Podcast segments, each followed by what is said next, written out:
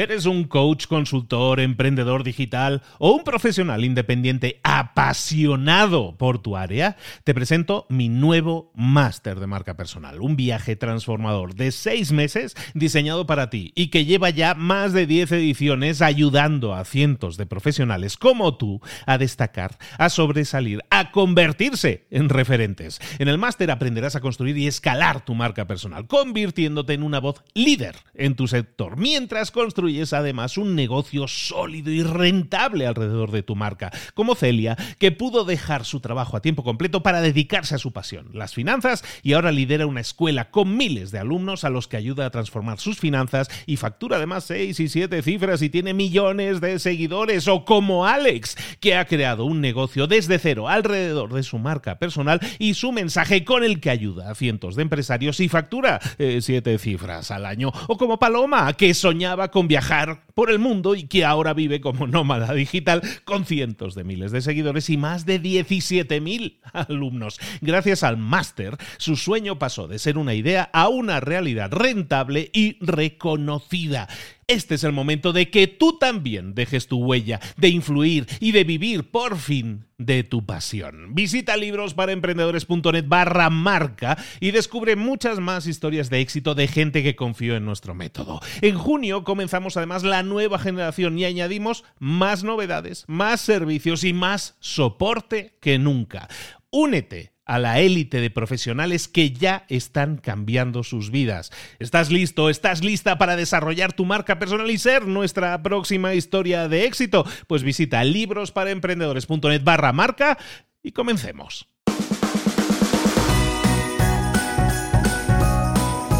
Muy buenas a todos, bienvenidos una vez más a Libros para Emprendedores. Aquí estamos de nuevo con la continuación de nuestro, de nuestro libro navideño, de nuestra lectura navideña, que en esta ocasión es el libro El carpintero de John Gordon. Esta es la segunda parte, la segunda mitad del libro. Entonces, si no has escuchado la primera mitad, te, te recomiendo mucho que lo hagas para que pilles el hilo completo y tengas ahora sí el libro completito en tus oídos lo antes posible. Eh, vamos, vamos directamente con el libro. El, mm, nos habíamos quedado en que, en que nuestro protagonista eh, estaba analizando toda una serie de afirmaciones y notaba que le iban a ir muy bien. Pero, por desgracia, esa noche iba a necesitar como nunca leer la declaración de intenciones positivas y hablarse en vez de escucharse, porque estaba a punto de recibir malas noticias. Continuamos. Cuando la gente se refería a ellos como una pareja potente, Michael sabía que era por Sara.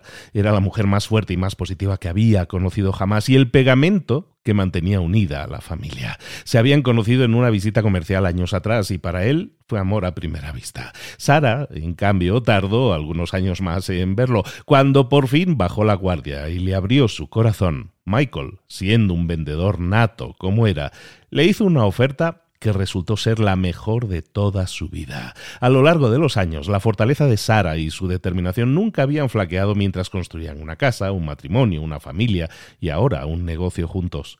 Pero por primera vez en todo ese tiempo, Parecía asustada.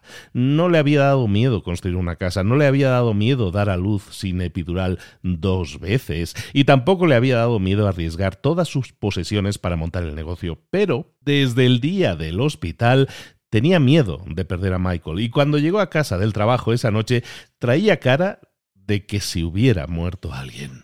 Ella no quería contárselo, de hecho intentó no hacerlo, pero fue incapaz de ocultar su desesperación. Michael la obligó a hablar y ella le confesó que habían perdido a su principal cliente. El contrato seguiría vigente dos meses, pero ni un día más. Sabía que no debería haberme quedado en casa, se desesperó Michael alzando la voz. Esto no es porque tú te hayas quedado en casa, le rebatió Sara tratando de calmarlo, es por culpa del servicio que damos. No hemos prestado un servicio suficientemente bueno hasta cuenta. Hemos crecido demasiado deprisa, más rápido de lo que éramos capaces de crecer, dando un buen servicio a los clientes. Lo sabes de sobra. Hemos hablado mucho sobre este tema. Ya nos temíamos que pasaría algo así y, y ha pasado. Tengo que volver al trabajo mañana mismo, replicó él. No, ni hablar de eso, exclamó ella, alzando tanto la voz que los niños, que estaban haciendo los deberes en su cuarto, salieron a ver qué ocurría. ¿Qué pasa? preguntó la niña mientras que el niño se echaba a llorar. Eh, tengo que irme un rato a pensar, sentenció Michael, dirigiéndose hacia su despacho y cerrando la puerta de golpe para tirarse en el suelo boca arriba. La primera imagen que le vino a la mente fue una señal de cerrado en la puerta de sus oficinas y otra de hipoteca ejecutada en el césped delantero de su casa. Se trataba de su principal cliente. ¿Cómo iban a sobrevivir sin él? No tenía la respuesta. Por primera vez en toda su vida no tenía la solución. Y por primera vez en años se echó a llorar. Sabía que no tenía fuerzas para pasar por todo aquello solo. Tenía que encontrar una fuente diferente de fortaleza para superar la situación. ¿Y ahora qué hago? gritó mirando al techo. Ayúdame, por favor, dame fuerzas. En ese preciso instante lo invadió una sensación de paz y empezaron a fluir las ideas en su cabeza. Fue como si se apoderara de él la firme convicción de que todo pasa por un motivo y de que algo bueno saldría de todo aquello. Empezó a hablarse, recordando las palabras de ánimo que su hermano mayor George solía darle. George había conocido a un conductor de autobús que le había cambiado la vida y desde entonces llamaba a Michael de vez en cuando para compartir con él algún mensaje positivo. Michael miró la declaración de intenciones positivas que tenía sobre la mesa del despacho y trató de calmarse. Al cabo de unos diez minutos salió del despacho, fue a la cocina donde se encontraba Sara sentada a la mesa y, para enorme sorpresa de su mujer, dijo nuestro propósito es mayor que los retos a los que nos enfrentamos. Todo esto pasa por un motivo, nos hará mejores y más fuertes de cara al futuro. Llevamos demasiado tiempo dependiendo demasiado de este cliente grande. Y lo que ha pasado sencillamente significa que tenemos que encontrar más clientes para diversificar más el negocio y el riesgo. Nos pondremos a ello mañana mismo en cuanto vuelva a la oficina. Estoy de acuerdo contigo en todo excepto en lo de que vas a volver a la oficina mañana. Prefiero perder el negocio que perderte a ti, declaró Sara con tal determinación que Michael supo que sería difícil discutírselo. Puedes volver dentro de una semana, una semana más para descansar y recargar las pilas, y luego te dejo que vuelvas. Todavía tenemos dos meses hasta que termine el contrato. Yo puedo ponerme a trabajar para mejorar el servicio al cliente inmediatamente y además hablaré con el equipo de ventas y cuando vuelvas tú te puedes centrar en conseguir unos cuantos clientes más para mantenernos a flote. Tendrás tiempo de sobra. Está bien, se resignó Michael con tono sumiso.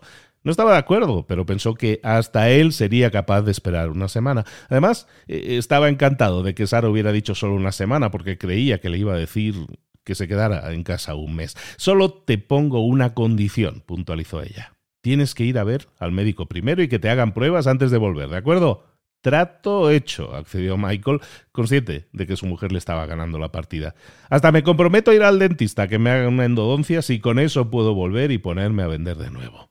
No iba a dejar que nada le impidiera volver al trabajo y mientras tanto investigaría un poco para identificar unos cuantos clientes potenciales con los que hubiera posibilidades de cerrar una venta rápidamente. Su familia, su negocio y su futuro dependían de ello.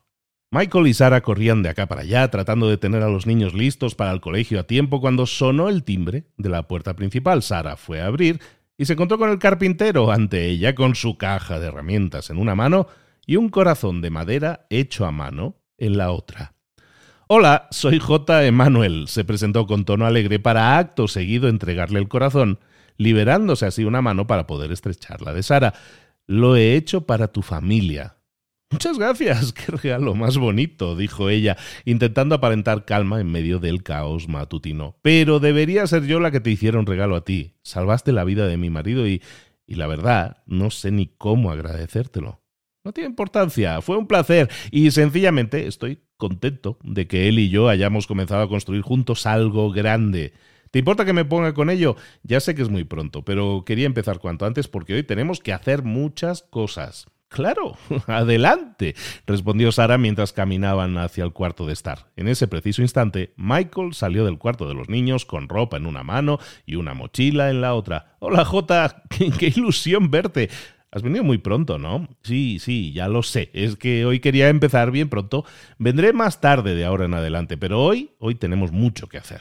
Mm, de acuerdo, lo que tú creas que es mejor, replicó Michael, aunque en realidad le alivió oír que J no iba a tomar por costumbre presentarse en su casa todos los días a aquellas horas. Pero todavía tenemos que acabar de preparar a los niños para el colegio, así que siéntete libre de empezar con lo que tengas que hacer. Tienes agua en la nevera y enseguida vengo a reunirme contigo. Durante los siguientes 20 minutos, Michael y Sara anduvieron de acá para allá, afanándose en que los niños estuvieran listos a tiempo para tomar el bus del cole.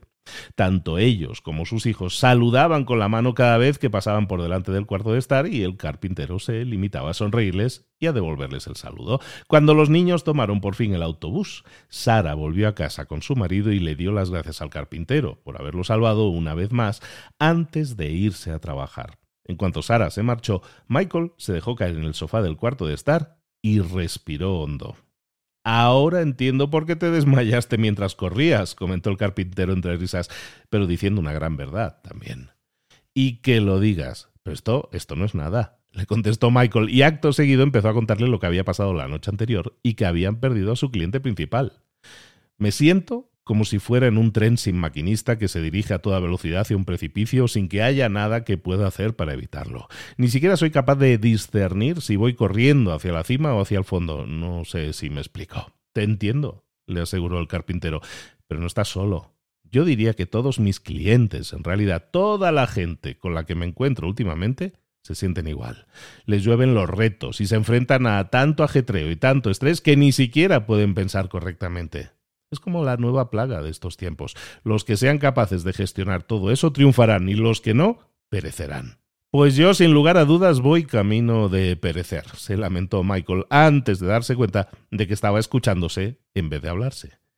No tiene por qué ser así, le dijo el carpintero. Hay otro camino, o lo que yo llamo el camino. Si quieres te lo explico. Claro que sí, dijo Michael, porque desde luego el camino que estoy siguiendo yo eh, no va a ninguna parte. Bueno, pues deja que te explique qué es el camino, dijo el carpintero, pero primero tenemos que hablar de qué es lo que se interpone. Lo que se interpone es el miedo. La verdad es que la causa del ajetreo y el estrés es el miedo. El estrés que estás experimentando en el trabajo y en casa es una manifestación del miedo que te impulsa. Apuesto que cuando empezaste tenías todo tipo de problemas de autoestima y miedos. Miedo a no ser suficientemente bueno, suficientemente inteligente, suficientemente afortunado para tener éxito. Este miedo te empujó a trabajar mucho y conquistar tus propios demonios y tuviste cierto éxito, ¿verdad? Sí, reconoció Michael, asintiendo con la cabeza. Pero con ese éxito surgieron más miedos. La gente cree que cuanto más éxito tienes, menos temes, pero de hecho, a menudo ocurre lo contrario y aumentan los temores. No quieres perder lo que has construido, hay más gente con la mirada puesta en ti y tomándote como referencia y por tanto la presión es mayor. Sientes que tienes más que probar y más que perder. El éxito es mayor y por tanto mayor será la caída si fracasas y con demasiada frecuencia el miedo al fracaso se convierte en una profecía que acaba por cumplirse y te lleva precisamente al fracaso. Por eso siempre les he dicho a mis hijos que no teman, a sabiendas de que el miedo era el motivo principal por el que podrían desviarse de su destino. Eh, ¿Te suena más o menos correcto? preguntó. Sí, admitió Michael, todo lo que has dicho. Su autoestima nunca había estado a niveles tan bajos y su miedo nunca había estado tan alto. Es como si me estuvieras leyendo la mente. El carpintero tomó en sus manos el corazón de madera y se lo mostró a Michael. Te desplomaste, pero no porque le pasara algo a tu corazón, sino por el miedo que albergabas en él. Ahora bien, la gran noticia es que hay una respuesta a lo que te pasa, y se trata de la medicina más potente del mundo entero. El camino comienza por el amor, y el amor es el antídoto contra el miedo, el ajetreo y el estrés al que te enfrentas. Luego hizo una pausa, se quedó pensando un instante y añadió no temas fallar. No temas perder clientes, no temas no lograr el éxito, no temas que las cosas no salgan como tú quieres, más bien haz todo con amor y echarás fuera el temor, fluirás en vez de estresarte y generarás más éxito del que hubieras podido imaginar. Mm, es más fácil decirlo que hacerlo, repuso Michael. El miedo mm, sobrevuela sobre mi cabeza, me agarra y no me suelta. Es como un pitbull. Ya lo sé, dijo el carpintero, pero por eso lo he llamado el camino porque es el camino para vivir cada momento y cada día al máximo y evitar todas las fuerzas negativas que tratan de sabotearte. Cuanto más te centres en el amor en todo momento y todos los días, más se disipará el miedo. Piensa en el artesano que empieza una pieza. No está pensando en el fracaso, lo único que piensa es en fabricar con amor, porque ama tanto su trabajo y porque crea con amor. El miedo pierde su poder sobre el artesano y esto le permite realizar su mejor obra y crear con todo el amor del universo. Creíste que tú eras un artesano, ¿verdad, Michael? preguntó el carpintero. Mm, pues sí. Cuando estabas describiendo a un artesano, no paraba de decirme a mí mismo, ese soy yo. Trabajo más que nadie, estoy seguro. Siempre estoy intentando hacerlo mejor, persigo la excelencia en todo lo que hago, pero... Pero, le interrumpió el carpintero para acabar la frase, pero te falta el amor con el que crea el artesano. No puedes ser artesano a menos que pongas todo tu amor en lo que haces. A fin de cuentas, si no construyes con amor, no merecerá la pena construir. Como artista, el amor debe ser lo que te impulse. Solo así vas a poder crear algo especial, algo magnífico, algo cautivador. Solo a través del amor lograrás crear una obra maestra. Michael sabía que el carpintero llevaba razón. Estaba construyendo con miedo y eso casi le había costado la vida. El carpintero siguió hablando. Si construyes tu vida y tu empresa con miedo, no merecerá la pena el esfuerzo. Al final echarás la vista atrás y te darás cuenta de que no has disfrutado con nada de todo ello y además nunca será lo que podría haber sido. Lo más probable es que te quemes antes de acabar. Más aún, incluso en el caso de que termines, todo lo que se construye con miedo acaba por derrumbarse.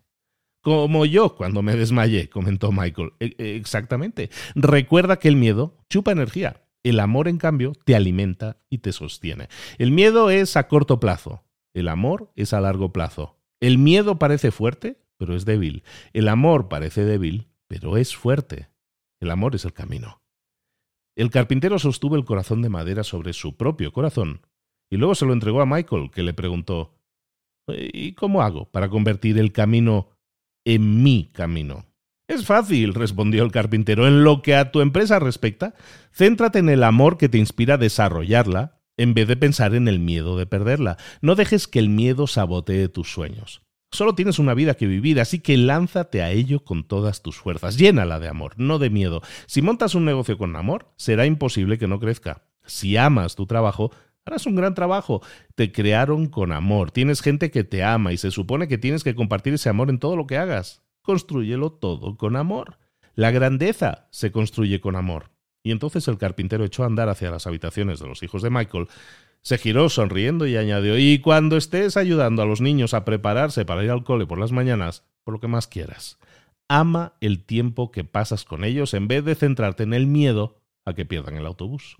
Todos seréis mucho más felices así, sentenció con una sonrisa. Bien dicho, exclamó Michael, plenamente consciente de que aquella era la verdad que necesitaba oír. Pero ¿qué me dices de todos los obstáculos y los pequeños e irritantes detalles que se interponen, como los cordones de los zapatos, los trabajos del cole olvidados en casa o haber perdido a tu cliente más importante? concluyó con tono sarcástico. Son como perros que no paran de ladrar enfurecidos, pero que en realidad no pueden hacer nada ante el amor, le contestó el carpintero. Todas esas cosas que mencionas son en realidad oportunidades de elegir cómo quieres vivir. A cada instante piensa qué vas a elegir, el miedo o el amor. Elige el amor y ama la lucha porque te hace valorar tus logros. Ama los retos porque te hacen más fuerte. Ama la competencia porque te hace mejor. Ama a la gente negativa porque te hacen más positivo. Ama a los que te hacen daño porque te enseñan a perdonar. Ama el miedo porque te hace valiente. El secreto de la vida y la mejor estrategia para lograr el éxito es amarlo todo y no tener miedo a nada. Esa noche, Michael se metió en su despacho y pensó en lo que el carpintero había dicho y la experiencia de caminar por la tienda de bricolaje juntos. Se dio cuenta de que toda aquella gente apreciaba tanto a J precisamente porque hacía un trabajo excelente. Lo apreciaban porque amaba su trabajo y eso era lo que le hacía grande. Y también lo querían porque rezumaba amor en todo lo que hacía. Michael nunca había pensado en el amor como una estrategia, pero ahora se daba cuenta de qué era lo que le faltaba a su trabajo y a su negocio. Había dejado de amar su negocio para empezar a temerlo. Cuando amas algo, ese amor resplandece en todo lo que haces y todo lo que creas. Y él lo sabía, pero en algún momento de su carrera había dejado de vivir según esa máxima por culpa del estrés, el ajetreo y el miedo que habían hecho que empezara a preocuparse por el resultado final en vez de disfrutar del viaje. Tomó un libro que tenía sobre la mesa, se lo había regalado Sara a los pocos días de salir del hospital. Era un libro sobre cómo el ajetreo y el estrés son enemigos del gran liderazgo, del gran trabajo en equipo, del gran servicio al cliente y en definitiva de una gran carrera. Decía que la ciencia nos enseña que cuando estamos ocupados o estresados se activa la parte del cerebro que se conoce como cerebro reptiliano. Algo importante si tenemos en cuenta que los reptiles no toman decisiones basadas en el amor. A los reptiles lo único que les interesa es la supervivencia. Si tienen hambre, te comen, no te quieren, como tu perro. Toman decisiones en base al miedo y la supervivencia. Y lo mismo hacemos los humanos cuando estamos ocupados y estresados. Querer a los demás es lo último en lo que pensamos cuando estamos estresados. En lugar de eso, nuestro cerebro reptiliano está pensando en cómo arreglárselas para llegar al final del día y en comerse a cualquiera que se interponga. Luego, el, libro explicaba que, a pesar de todo, la buena noticia es que hay otra parte del cerebro, el neocórtex, el autor lo llamaba la región cerebral del perro positivo, por la naturaleza cariñosa de los perros, que es lo que activamos cuando amamos. Nos interesamos, rezamos, practicamos la gratitud. En cualquier momento que elijamos, podemos anular el cerebro reptiliano con el del perro positivo. Podemos elegir amar a la gente en vez de ignorarla. Podemos escoger bajar el ritmo y dejar de correr de acá para allá. Podemos escoger hacer las cosas de manera intencionada en vez de limitarnos a reaccionar. Y podemos pararnos a respirar hondo unas cuantas veces, centrarnos en el amor y la gratitud y cambiar la manera de abordar tanto los días como las personas que nos rodean. Por eso, decía el carpintero que hay que hacerlo todo con amor y gratitud, pensó Michael, mientras alzaba la vista hacia el perro de la familia, Matt, que estaba tumbado a sus pies y lo miraba. Pensó que era gracioso que tuvieran un perro que se llamaba Matt, pero así les dijeron los de la protectora que se llamaba y con ese nombre se quedó. Desde el día que lo trajeron a casa, había sido, con diferencia, el perro más cariñoso de todos los que había tenido. Era el primero en salir a recibir a Michael cuando llegaba a casa, le hacía compañía en el despacho y le encantaba cuando salían juntos de paseo. Pero al leer el libro, Michael se dio cuenta de que ignoraba demasiado a Matt. Muchas veces quería pararse a rascarle la panza, pero su cerebro reptiliano le decía que pasara de largo, que se diera prisa, que se tomara el desayuno enseguida y que ignorase al perro. Matt lo miraba con sus enormes ojos bondadosos y su expresión cariñosa como si le estuviera diciendo Quiéreme, que te va a hacer más bien a ti que a mí. Pero Michael no lo hacía, y ahora sentía pena al pensar en su propio comportamiento. La vida de Michael se basaba en el miedo, no en el amor. Sabía que necesitaba cambiar y se proponía empezar en ese mismo momento. Se sentó en el suelo y le rascó la panza a Matt, y se dio cuenta de que el amor no es tan solo un sentimiento, es un compromiso. A fin de cuentas, no siempre te sientes capaz de amar, no siempre sientes amor hacia tu familia, sobre todo cuando te están estresando. Desde luego no siempre sientes que amas a tu equipo. No siempre te apetece tomarte el tiempo para demostrarles a los demás que los quieres. Amar a los demás no siempre resulta cómodo, ni fácil. Elegir amar, por tanto, significa elegir comprometerse a amar independientemente de cómo te sientas y de las circunstancias. Michael siguió acariciando a Matt. No lo ignoraría más. No volvería a permitir que el estrés, el ajetreo y el miedo evitaran que amase a aquellos que se había comprometido a amar. Elegiría el amor en vez del miedo y lo haría todo con amor. Se esforzaría para querer mejor a su equipo y ayudaría a su empresa a querer mejor a los clientes. El carpintero lo llamaba el camino, y Michael decidió que a partir de ese momento sería el camino por el que guiaría a su empresa y el camino por el que su empresa llegaría a los clientes. Sí, el amor no iba a ser para él simplemente una gran estrategia para lograr el éxito como líder, sino que también resultaría una gran estrategia para su empresa, sobre todo para ventas y servicio al cliente. Ahora solo tenía que encontrar la forma de poner el amor en práctica para conservar los clientes que tenían y captar los clientes adicionales que necesitaban. A la mañana siguiente la casa estaba en silencio. Sara y los niños se habían marchado. Los únicos ruidos que se oían eran el del cortacésped del vecino y el que hacía el carpintero al medir una plancha de madera. Michael le contó a J su idea de que el amor era compromiso, y este añadió con tono apasionado que también era una inversión. Cuando amas algo o a alguien, sacas tiempo para invertir en ello. Me encanta todo lo que hago y por eso le pongo todo mi amor. Y lo mismo pasa con las relaciones. Estamos hechos para amar a los demás invirtiendo en ellos. Por desgracia, en el mundo en que vivimos hoy, veo a mucha gente invirtiendo en las cosas más que en las relaciones. No soy más que un carpintero, pero sé que la gente es más importante que los muebles, sentenció mientras medía otra plancha de madera. Michael sonrió, pero también se detuvo a indagar en su corazón y se dio cuenta de que él mismo era culpable de no invertir más en sus relaciones.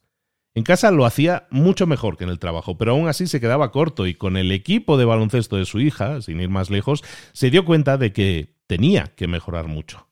El carpintero retomó lo que le estaba contando. Yo le digo a todo el que quiera escucharme que aunque soy conocido por compartir estrategias para lograr el éxito, el verdadero éxito no lo da el dinero ni las posesiones, sino que tiene que ver con las personas, con el compromiso, la lealtad y las relaciones. Al final, no se nos valorará por nuestra cuenta bancaria, ni por las cifras de ventas, ni las pérdidas y ganancias, ni el tamaño de la empresa que creemos, sino por cómo marquemos la diferencia en la vida de la gente. Y marcamos la diferencia a través de las relaciones. Michael estaba escuchando atentamente y sintió que lo único que podía decir era eh, lo sé, lo sé. Se dio cuenta de que era culpable de haberse centrado más en su negocio que en sus relaciones. Veía a todos los clientes como, como una oportunidad de, de desarrollarse él y hacer crecer su negocio, en vez de sencillamente desarrollar una relación sólida, como solía hacer cuando estaba en ventas en su antigua empresa. El carpintero sabía exactamente cómo funcionaba la mente de Michael.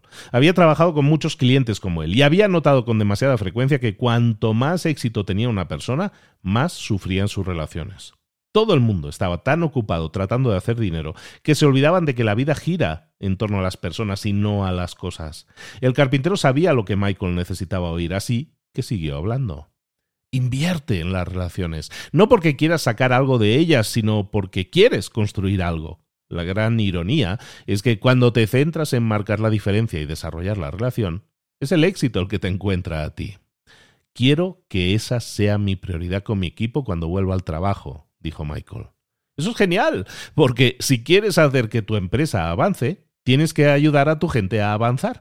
Invierte en ellos y ayúdalos a avanzar. Y les encantará ir a trabajar y además trabajarán mejor. Si ayudas a tu gente a crecer, ellos harán que tu empresa crezca. Y funciona igual con los clientes. Si quieres que tu empresa avance, ama a tus clientes e invierte en la relación con ellos. Cuando amas a los clientes, los clientes se multiplican, declaró el carpintero al tiempo que iba hacia una planta que había junto a la ventana y la sostenía en alto. Todo crece si le das amor. y después añadió, y donde mejor funciona este principio es en las familias. Yo siempre le digo a la gente que si quieren que su familia crezca, tienen que tomarse el tiempo de invertir en su matrimonio y sus hijos. Sé que lo haces muy bien en lo que a invertir en tu familia respecta, pero a medida que tu éxito aumente, acuérdate de no ignorar a los que tienes más cerca.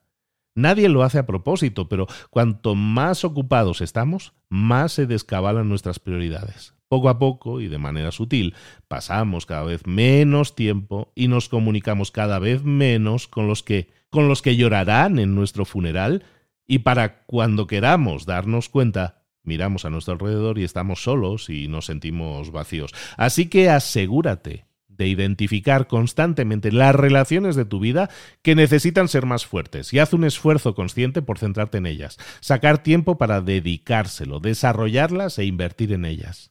Si sacamos tiempo para invertir en nuestras relaciones y pasamos tiempo de calidad con nuestra familia, amigos y colegas, mejoraremos de manera dramática la calidad de nuestras vidas y de nuestras carreras.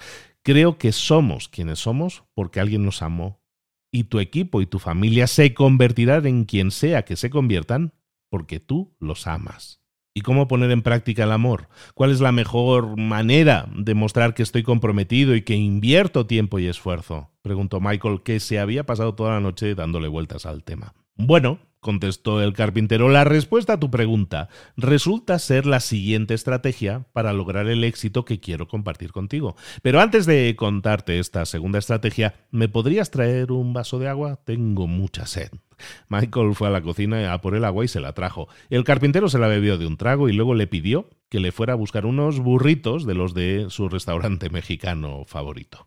Hoy no me he acordado de traerme la comida y cuando den las 12 voy a tener un hambre de lobo. El mejor trabajo lo hago con la tripa llena y mi forma preferida de llenármela es con burritos de gambas, dijo.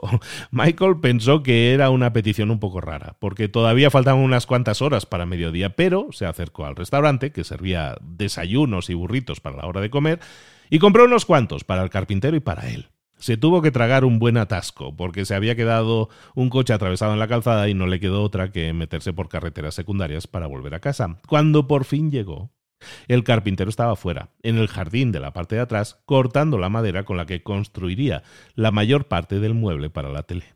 En cuanto vio aparecer a Michael, le preguntó ¿Puedes acercarme ese tablón, por favor? Michael así lo hizo y J le pidió que lo colocara junto al resto. Cuando terminaron de cortar los trozos de madera, le indicó a Michael que cogiera la lijadora y le pidió que le ayudara a lijar la superficie de cada pieza y después lo mandó a por un destornillador y unos tornillos. Cuando terminaron, le pidió a Michael que le trajera otro vaso de agua y cuando Michael volvió con el agua, el carpintero le dijo, esta vez, bébetela tú. Muy bien, accedió Michael y dio un sorbo. Pero, ¿por qué me has pedido que te la traiga si no la querías? Porque quería hacerte una demostración de la segunda mejor estrategia para lograr el éxito, le respondió. He estado compartiendo contigo algunas de mis estrategias favoritas para lograr el éxito. El amor, por supuesto, es la mejor de todas. Y el amor nos lleva a la segunda mejor estrategia de todas, que es el servicio. Te has pasado la mañana haciendo cosas para servirme y ni siquiera te has parado a pensarlo. No cuestionaste que te pidiera otro vaso de agua. Querías servirme para ayudar. No estabas pensando en ti mismo, estabas pensando en el trabajo que yo estaba haciendo. Estabas sirviendo de corazón. Entonces entraron en la casa y el carpintero tomó en sus manos el corazón de madera que había hecho, sacó una herramienta afilada y grabó en él la palabra amar. Y luego añadió debajo la palabra servir. Servimos porque amamos, y cuando servimos a los demás los colmamos a ellos y a nosotros mismos de amor. Michael Miró con gesto pensativo las palabras del corazón mientras reflexionaba sobre lo que el carpintero estaba diciendo y sus propias experiencias. Pero servir puede ser agotador, argumentó, pensando en cómo se había sentido los últimos meses tratando de ayudar a su familia, a sus empleados, a los clientes y al equipo de baloncesto de su hija. Acabas cansado si sirves por miedo, dijo el carpintero, pero si sirves con amor, como has hecho tú hoy, el hecho es que te da energía. La gente cree que se cansará si sirve demasiado, pero el servicio a los demás no funciona así. Si sirves con amor y das energía a los demás, tú también te llenas de energía. Michael bebió un poco y se dio cuenta de que era el agua que le había traído a Jota la que le estaba calmando la sed a él ahora. No permitas que el miedo a cansarte te impida servir a los demás, apostilló el carpintero, y no dejes que el miedo, el ajetreo y el estrés te impidan servir con amor. Por culpa del miedo, la mayoría de las personas en posiciones de liderazgo acaban por servirse a sí mismas. Tratan de acumular poder protegiéndose, sirviéndose a sí mismos. En cambio, los verdaderos líderes se hacen más poderosos sirviendo a los demás y repartiendo su poder con amor. Solo sirviendo se alcanza la verdadera grandeza. ¿Sabes por qué? Le preguntó a Michael al tiempo que le entregaba el corazón de madera. Mm, no estoy seguro, respondió Michael, a quien le vino a la mente un recuerdo de los veranos de los años de instituto y universidad que había pasado en el nordeste del país trabajando como socorrista en la playa. El jefe de socorristas describía aquel trabajo como un acto de servicio, pero Michael nunca se paró demasiado a pensar sobre ello entonces. Bueno, pues deja que te haga una pregunta. Dime el nombre de algunos de los líderes más importantes de la historia. ¿A quiénes admiras más? Michael se lo pensó un rato y luego mencionó de corrido unos cuantos nombres. Mm, Gandhi, Martin Luther King, Jesús, Abraham Lincoln, George Washington. Buena lista, comentó el carpintero. ¿Y por qué honramos a los que sirven en el ejército el Día de los Veteranos y el Día de los Caídos? Porque prestaron servicio y se sacrificaron, repuso Michael, mientras miraba el corazón de madera y recordaba una ocasión durante su primer año de socorrista en la que había salvado a una anciana de ahogarse un día que había mucha corriente. Eso es, exclamó el carpintero, cuando amas, sirves, y cuando sirves, te sacrificas. El servicio exige sacrificarse y dar algo, ya sea tiempo, dinero, amor, esfuerzo o enfoque, Servir a los demás siempre te cuesta algo, pero, pero con el sacrificio y el servicio ganas mucho más. Admiramos a los que sirven y se sacrifican por nosotros, y otros, a su vez, nos admiran por nuestro sacrificio y nuestro servicio. No hay nada más poderoso que el amor que se sacrifica. Nada dice te amo mejor que enviar a los demás el mensaje de que estás dispuesto a servir y sacrificarte por ellos. Cuando ames y sirvas a otros, te verán como alguien maravilloso, sabrán que los amas y te corresponderán con amor. Te respetarán y te honrarán, confiarán en ti, le hablarán a otros de ti. El servicio lleva al verdadero éxito. Y además no puede fingirse, apuntó Michael, acordándose de un jefe que había tenido que fingía amar y servir, pero todo el mundo sabía que solo pensaba en sí mismo. No, no se puede fingir. No puedes hacer como que sirves a los demás para ganar poder. Hay quien lo intenta, pero nunca se logra aguantar mucho tiempo fingiendo. Todos sabemos quién entraría en un edificio en llamas a salvarnos. La verdad siempre acaba sabiéndose. Los que sirven para alcanzar el poder no duran. Los que sirven y reparten su poder reciben poder de aquellos a los que sirven. Por eso, cuando sirves en lo pequeño, te surgen más oportunidades de servir en lo grande. Por eso, servir a unos pocos es el primer paso para servir a muchos. Por eso el mejor líder que ha conocido el mundo no era un dictador, sino un siervo que vino a servir y a lavar pies. Por eso honramos a Martin Luther King o a Gandhi porque dieron sus vidas por una causa más importante que ellos. Su sacrificio ha sido nuestra ganancia. Nosotros nos convertimos en mejores personas, en un mundo mejor gracias a ellos. No se ama y se admira a los tiranos, ni a los orgullosos, ni a los arrogantes. Amamos y honramos al siervo humilde que nos ama y nos hace mejores. Recuerda siempre que tu grandeza como líder no la determinará cuánto poder acumules sino cuánto sirvas y te sacrifiques por otros para ayudarlos a alcanzar la grandeza. Los grandes líderes no tienen éxito porque sean grandes, sino porque saben hacer aflorar la grandeza en los demás. Hace falta cierto ego para aspirar a la grandeza, pero la ironía es que hay que renunciar al propio ego y servir a los demás para llegar a ser grande. Para convertirte en un gran líder debes ser un líder con vocación de servicio. Solo a través del servicio y del sacrificio alcanzarás la grandeza. Debes servir para liderar. ¿Y cómo me puedo convertir en un líder con vocación de servicio? preguntó Michael mientras un millón de pensamientos se agolpaban abrumadores en su cabeza. Es sencillo, respondió el carpintero. Cuando vuelvas al trabajo, quiero animarte a que busques oportunidades de servir a otros del mismo modo que me has servido a mí hoy. Igual que me has servido a mí toda la mañana, sirve a tu equipo. Pregunta a tus empleados qué necesitan y sírveles. Anticípate a sus necesidades y sírveles antes de que siquiera ellos mismos sepan lo que les hace falta. Pregunta a tus clientes qué necesitan de ti para alcanzar su máximo potencial. Anticipa y sirve sus necesidades también. Los mejores vendedores tienen éxito porque aman y sirven a sus clientes.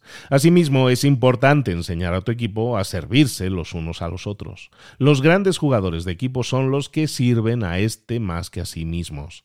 Cuando los miembros de un equipo están más comprometidos con servirse mutuamente que con servir a sus propios intereses particulares, el equipo se vuelve más poderoso y consigue cosas increíbles. Michael respiró hondo y clavó la mirada en las palabras del corazón de madera. No podía discutir con el carpintero. De la misma forma que las palabras estaban grabadas en la madera, la verdad que las palabras encerraban se estaba grabando en su propio corazón. El amor era un compromiso y una inversión, y él necesitaba mejorar en lo que respectaba a servir a otros más que a sí mismo. Había creído estar sirviendo a los demás, pero ahora se daba cuenta de que simplemente había estado liderando por miedo, algo que le chupaba toda la energía. Ahora sabía que servir con amor era lo que necesitaba para mantenerse él mismo y su empresa a flote. Había salvado vidas como socorrista y ahora tenía que salvar su propia vida y su empresa con un enfoque similar de servicio y sacrificio. ¿Sabes? Hay una estrategia más que añadir al corazón, dijo el carpintero, mientras alargaba la mano y señalaba el hueco debajo de las palabras amar y servir. Es la tercera de las mejores estrategias para lograr el éxito y con ella se completa el mejor, más sencillo y más potente modelo para lograr el éxito. ¿Cuál es? preguntó Michael, confiando en obtener más ideas y estrategias prácticas que aplicar cuando volviera al trabajo. Te la cuento mañana. Es importante ir dirigiendo sin prisa cada una de estas tres estrategias y pensar sobre cómo se pueden poner en práctica. Además, ahora mismo me encantaría comerme un burrito y luego reposarlo un poco. Era mediodía y el carpintero tenía hambre. Después de un productivo día, tomando medidas, aserrando, lijando y construyendo, el carpintero se pasó por el restaurante de los burritos para encontrarse allí con unos cuantos clientes potenciales que estaban interesados en contratarlo. Y mientras tanto, Michael llevó en coche a su hija al entrenamiento de baloncesto. Sara le había dado permiso para echar una mano a los otros entrenadores pero tenía prohibido liderar el entrenamiento o gritar. De camino hacia allí, Michael iba pensando en el primer y mejor entrenador que había tenido jamás. Su madre. Se acordó de haber ido a visitarla siete años atrás y de que habían dado un paseo. A ella le encantaba salir a andar y caminando era una máquina.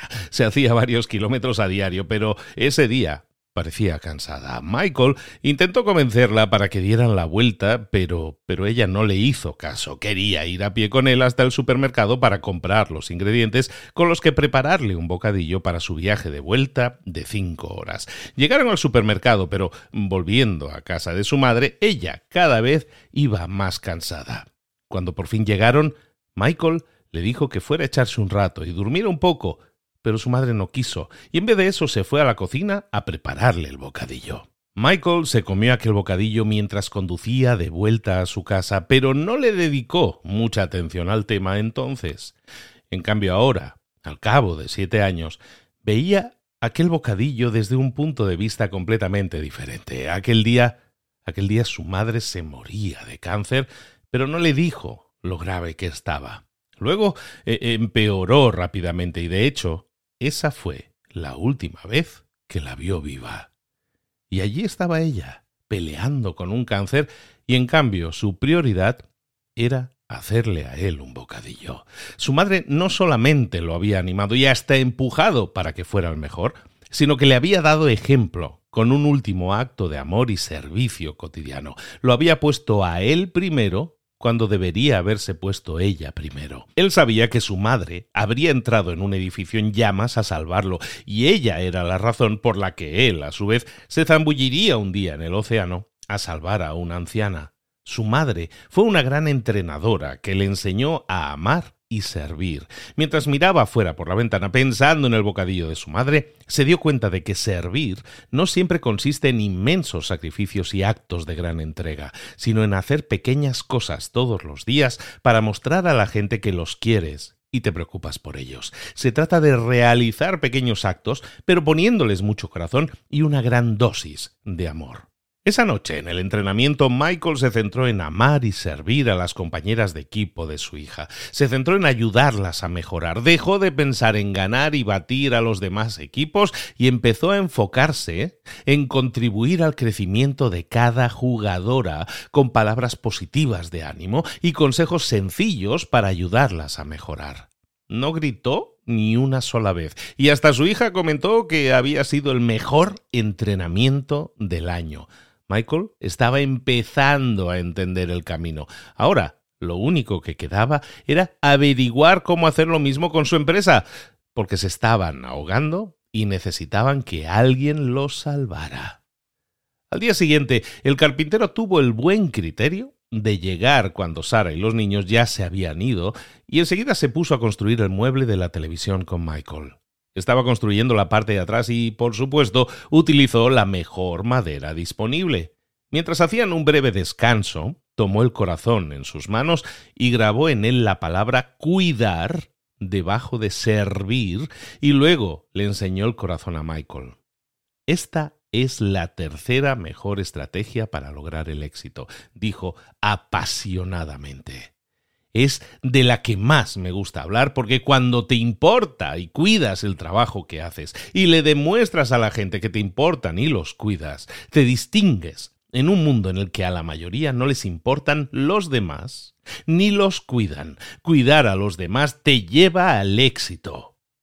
Si hay algo que sé de mí mismo, replicó Michael, es que me importa la gente y la cuido. Y se ve respondió el carpintero, precisamente porque te importa y cuidas a la gente. Es por lo que comparto esta estrategia contigo. Cuando te importan las personas y las cuidas, de hecho, atraes a las personas. Todos queremos trabajar con gente que cuida a la gente. Cuando cuidas a los demás, los atraes como con un imán. El otro día El otro día me preguntaste por qué toda esa gente quería hablar conmigo en la tienda de bricolaje. Es por eso, porque soy un artesano con una actitud positiva que ama, sirve y cuida. Si quieres tener éxito, debes mostrar que te importa el trabajo y que lo cuidas. A mí me importa y por eso construyo con cuidado y la gente ve ese cuidado en mi trabajo. Por eso la gente viene a verme y me contrata, aunque no devuelva las llamadas. Eh, saben que me importa mi trabajo y lo cuido, y esa es la mejor estrategia de marketing de todas. Concluyó, al tiempo que Michael esbozaba una sonrisa, pues había acabado por darse cuenta de que al carpintero se le daba el marketing mucho mejor de lo que le había parecido en un primer momento. El mundo sabe reconocer cuando alguien se interesa y cuida a los demás, ¿verdad? preguntó Michael, comprendiendo en ese momento que Social Connect había perdido a su mayor cliente porque se había hecho demasiado grande, demasiado rápido, y por culpa de eso no habían cuidado lo suficiente al cliente. Desde luego que sí. El mundo en masa se siente atraído por los que muestran esa capacidad de cuidar y los productos que se compran son los que se han hecho con cuidado. El mundo apoya a los negocios que cuidan lo que hacen por ejemplo, en el restaurante donde voy yo siempre a comer burritos, cuando me como el burrito, me doy cuenta de si la persona que lo ha hecho lo ha preparado con todo el cuidado, con la intención de que fuera el mejor burrito del mundo me doy cuenta de si la persona que está en la caja registradora hace su trabajo con cuidado y dedicación o si lo hace por el dinero y punto. Si la gente que trabaja en el restaurante dejase de cuidarme como cliente y cuidar la manera en que hacen las cosas, me buscaría otro sitio donde sí cuidaran el trabajo y a su clientela. Entiendo a qué te refieres, comentó Michael. Mi mujer dejó de ir a una peluquería que está muy de moda porque ya no la cuidaban igual de bien que antes como clienta. Llegó un momento en que estaban muy ocupados y se volvieron más comerciales y ya no cuidaban tanto lo que hacían. Ahora Sara está buscando otro sitio donde la cuiden. Efectivamente, es así, asintió el carpintero, gesticulando con entusiasmo para subrayar sus palabras. Cuando sabes cuidar, no es solo que cuides lo que haces, sino que también cuidas a la gente, les demuestras que te importan. Cuando sabes cuidar, todo y todos importan. El carpintero posó una mano sobre el mueble de la televisión y con la palma abierta la deslizó lentamente hacia abajo con delicadeza, como quien acaricia la cabeza de un niño. Si sabemos cuidar, cuidamos hasta el último centímetro del trabajo, hasta el último detalle. Cuidamos el diseño, cuidamos los materiales que utilizamos, cuidamos los ingredientes, cuidamos al equipo, cuidamos todas y cada una de las interacciones personales. Cuidamos cómo se sienten todos los miembros del equipo, cuidamos el servicio, cuidamos cómo se sienten todos y cada uno de los clientes, cuidamos las pequeñas cosas que son las que llevan a cosechar grandes éxitos. Cuando nos importa y hacemos las cosas con cuidado, construimos cosas que les importan a otros. Cuando nos importa y hacemos las cosas con cuidado, somos artesanos que siempre están buscando la manera de mejorar, de trabajar más y de cuidar más. Luego Michael y el carpintero estuvieron un rato contándose historias sobre sus empresas favoritas de entre las que les parecía que sí saben cuidar. Hablaron del supermercado, que forma a sus empleados para que te lleven al lugar exacto del lineal donde está el producto que no encuentras, del garaje de neumáticos donde los empleados salen corriendo a recibir al cliente, de la empresa que ofrece portes gratuitos y devoluciones gratuitas, de la compañía aérea que cuida tanto a empleados y clientes que su símbolo en la bolsa es Love, love, grafía alternativa de love, amor en inglés, y de, eh, y de restaurantes que se desviven por atender las necesidades de los clientes con alergias, como por ejemplo los hijos de Michael. Su ejemplo favorito del concepto de saber cuidar era Fitz, un empleado de Rassenblums, donde Michael se compra los trajes. Cada vez que estreno un traje o un par de pantalones, me encuentro un mensajito de ánimo de Fitz en algún bolsillo.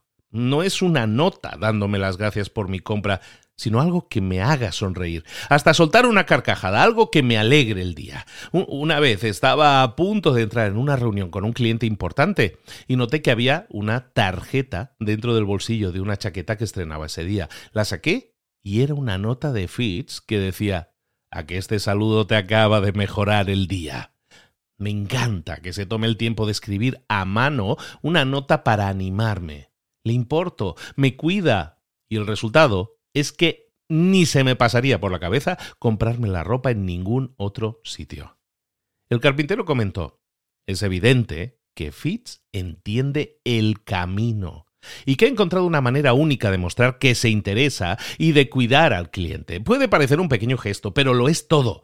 A lo largo de los años he descubierto que la gente, las empresas y las organizaciones que tienen más éxito se distinguen por haber encontrado maneras únicas de mostrar que les importa y cuidan lo que hacen, y por haberlas incorporado al día a día haciendo de ellas un hábito. Para mí, se trata del trabajo que hago. Para otra empresa puede que sea el hecho de estar disponibles y responder las 24 horas del día, los 7 días de la semana. Igual habrá quien incluso demuestre el cuidado que pone en lo que hace, respondiendo a los mensajes del contestador más rápido que los competidores. La clave es encontrar una manera única de demostrar ese cuidado que encaje contigo y con tu labor.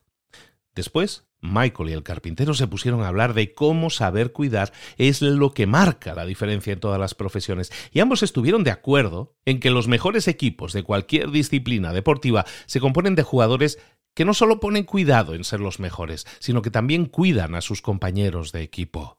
Hablaron de sus experiencias en el colegio y se dieron cuenta de que sus profesores y entrenadores favoritos habían sido los que les demostraron que les importaban y los cuidaron. Michael también comentó cómo el trato cuidadoso que le habían ofrecido un médico y una enfermera mientras estuvo en el hospital había marcado totalmente la diferencia para él. Acordaron que la gente que sabe cuidar se desvive por hacer que los demás se sientan importantes. Y entonces el carpintero puntualizó. Recuerda siempre que las grandes organizaciones que saben cuidar están formadas por personas a las que les importa mucho cuidar a los demás y que todo empieza por ti y no porque seas el líder de la empresa, sino porque porque una persona que sabe cuidar inspira a todos los que le rodean a que les importe cuidar a ellos también. Cualquiera puede ser el director de cuidar el DC. Michael se rió. Eh, creo que yo era el DC de la última empresa para la que trabajé, comentó. No me parece que fuera el mejor vendedor desde un punto de vista técnico, pero ganaba todos los concursos de ventas porque me esforzaba por descubrir lo que de verdad querían los clientes y me importaban lo suficiente y los cuidaba todo lo necesario como para asegurarme de dárselo. No intentaba venderles algo que no necesitaran. ¿Y hubo otros que siguieron tu ejemplo? preguntó el carpintero. Sí, sí que los hubo. Creo que como equipo de ventas y como organización logramos cosechar éxito tras éxito precisamente porque esa manera de cuidar al cliente se propagó. Ese es el secreto para crear una gran organización y un gran equipo, declaró el carpintero. Cuando te importa cuidar a los demás, inspiras a otros a hacer lo mismo. Eh, también es importante asegurarse de que te rodeas de gente que sabe cuidar. y así, todos juntos, se puede actuar para demostrar que la empresa tiene vocación de cuidar. Hay que encontrar la forma de llegar a los demás y servirlos. Escribe una nota, haz una llamada, dedica un esfuerzo adicional a mostrarles que te importan. Una sonrisa, una palabra de ánimo, cinco minutos más de tu tiempo, resolver un problema de un cliente, escuchar a un empleado, sacrificarte por un amigo o ayudar a otro miembro del equipo en un momento difícil puede ser algo que marque totalmente la diferencia. Nunca subestimes la importancia de sacar tiempo para hacer que alguien se sienta especial.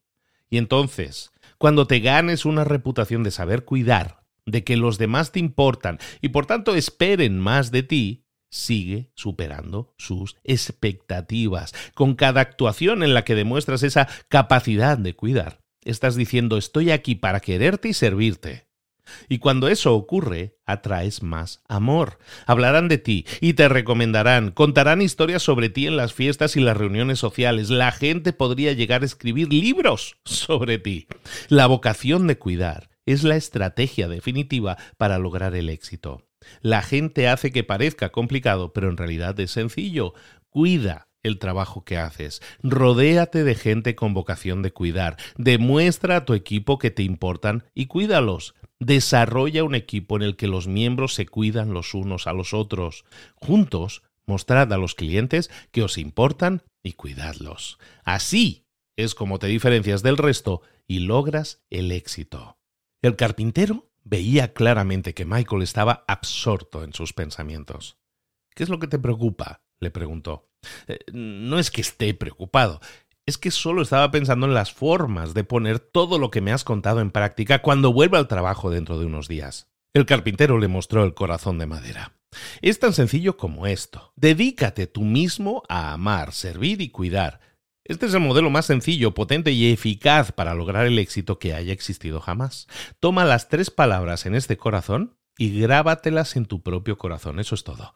Cuando lideres a tu equipo, acuérdate de amar, servir y cuidar. Cuando vendas, hazlo amando, sirviendo y cuidando. Cuando sirvas a los clientes, no dejes de amar, servir y cuidar. Pon en práctica el camino a título individual y también colectivo y tendrás éxito en todo lo que hagas.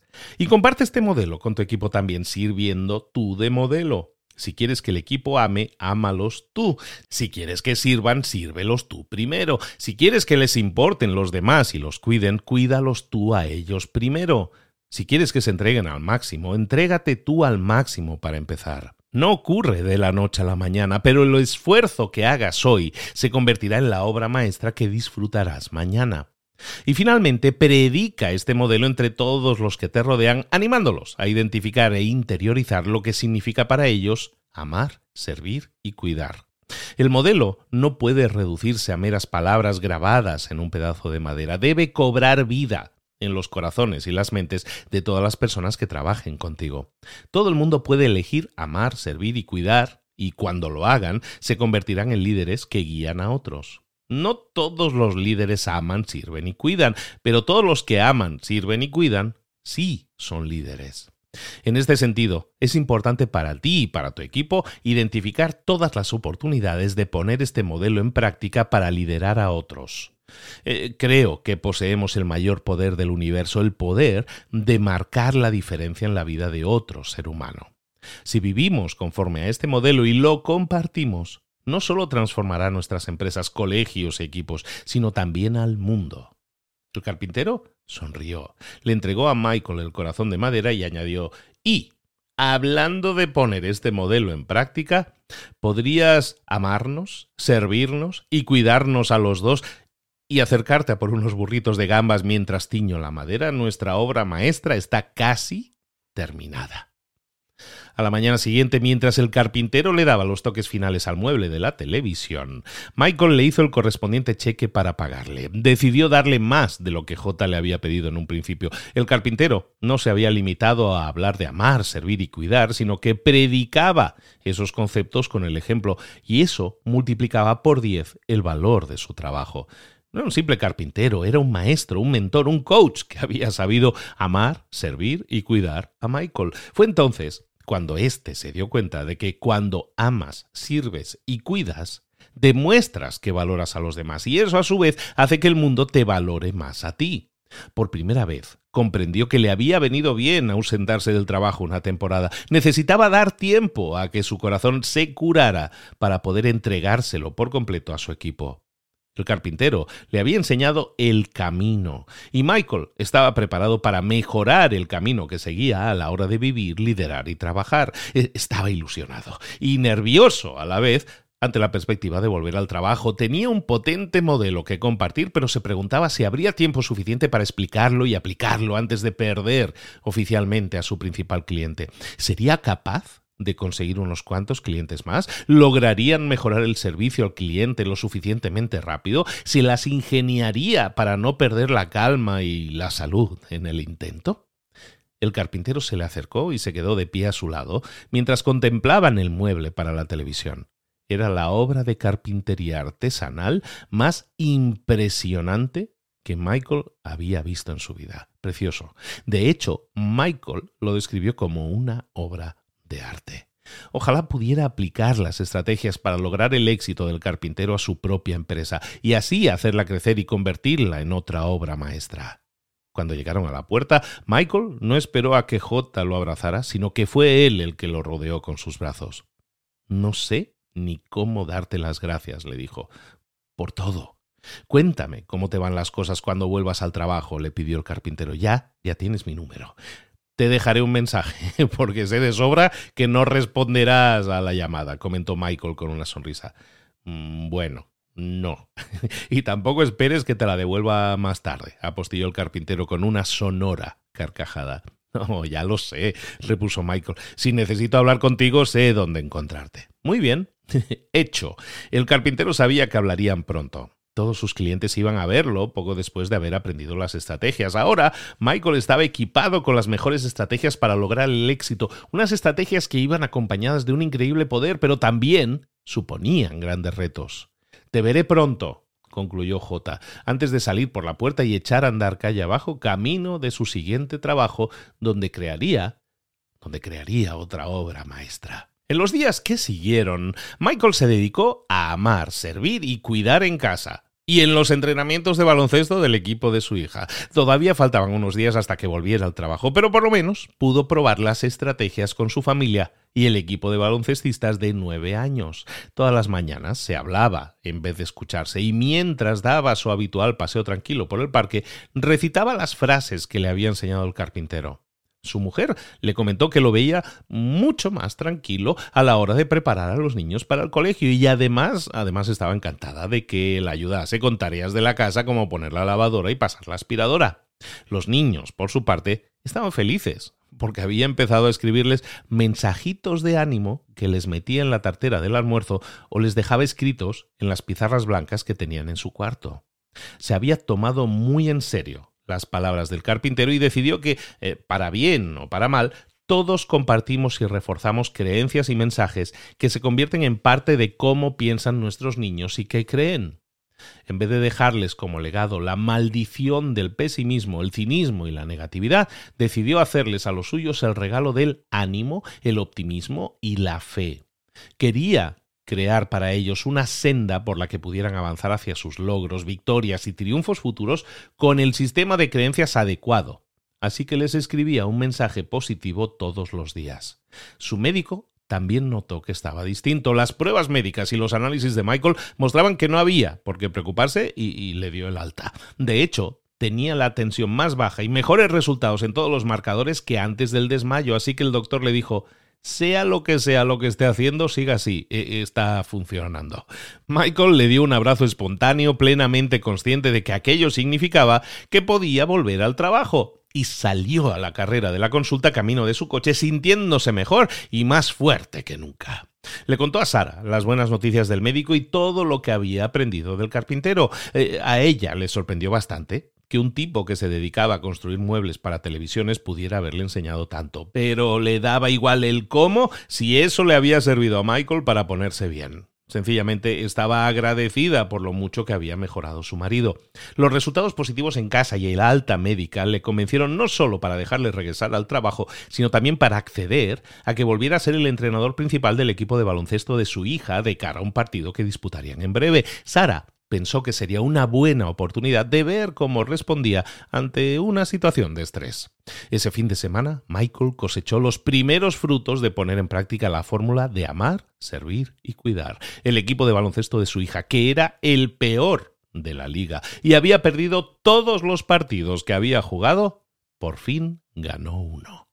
El entrenador del equipo contrario comentó que mm, había notado una diferencia clarísima en el equipo de Michael. Este, por su parte, había bautizado a su enfoque como el modelo del corazón del éxito y no podría haber estado más satisfecho y más emocionado, y ahora solo confiaba en poder provocar un cambio positivo igual de rápido en su empresa.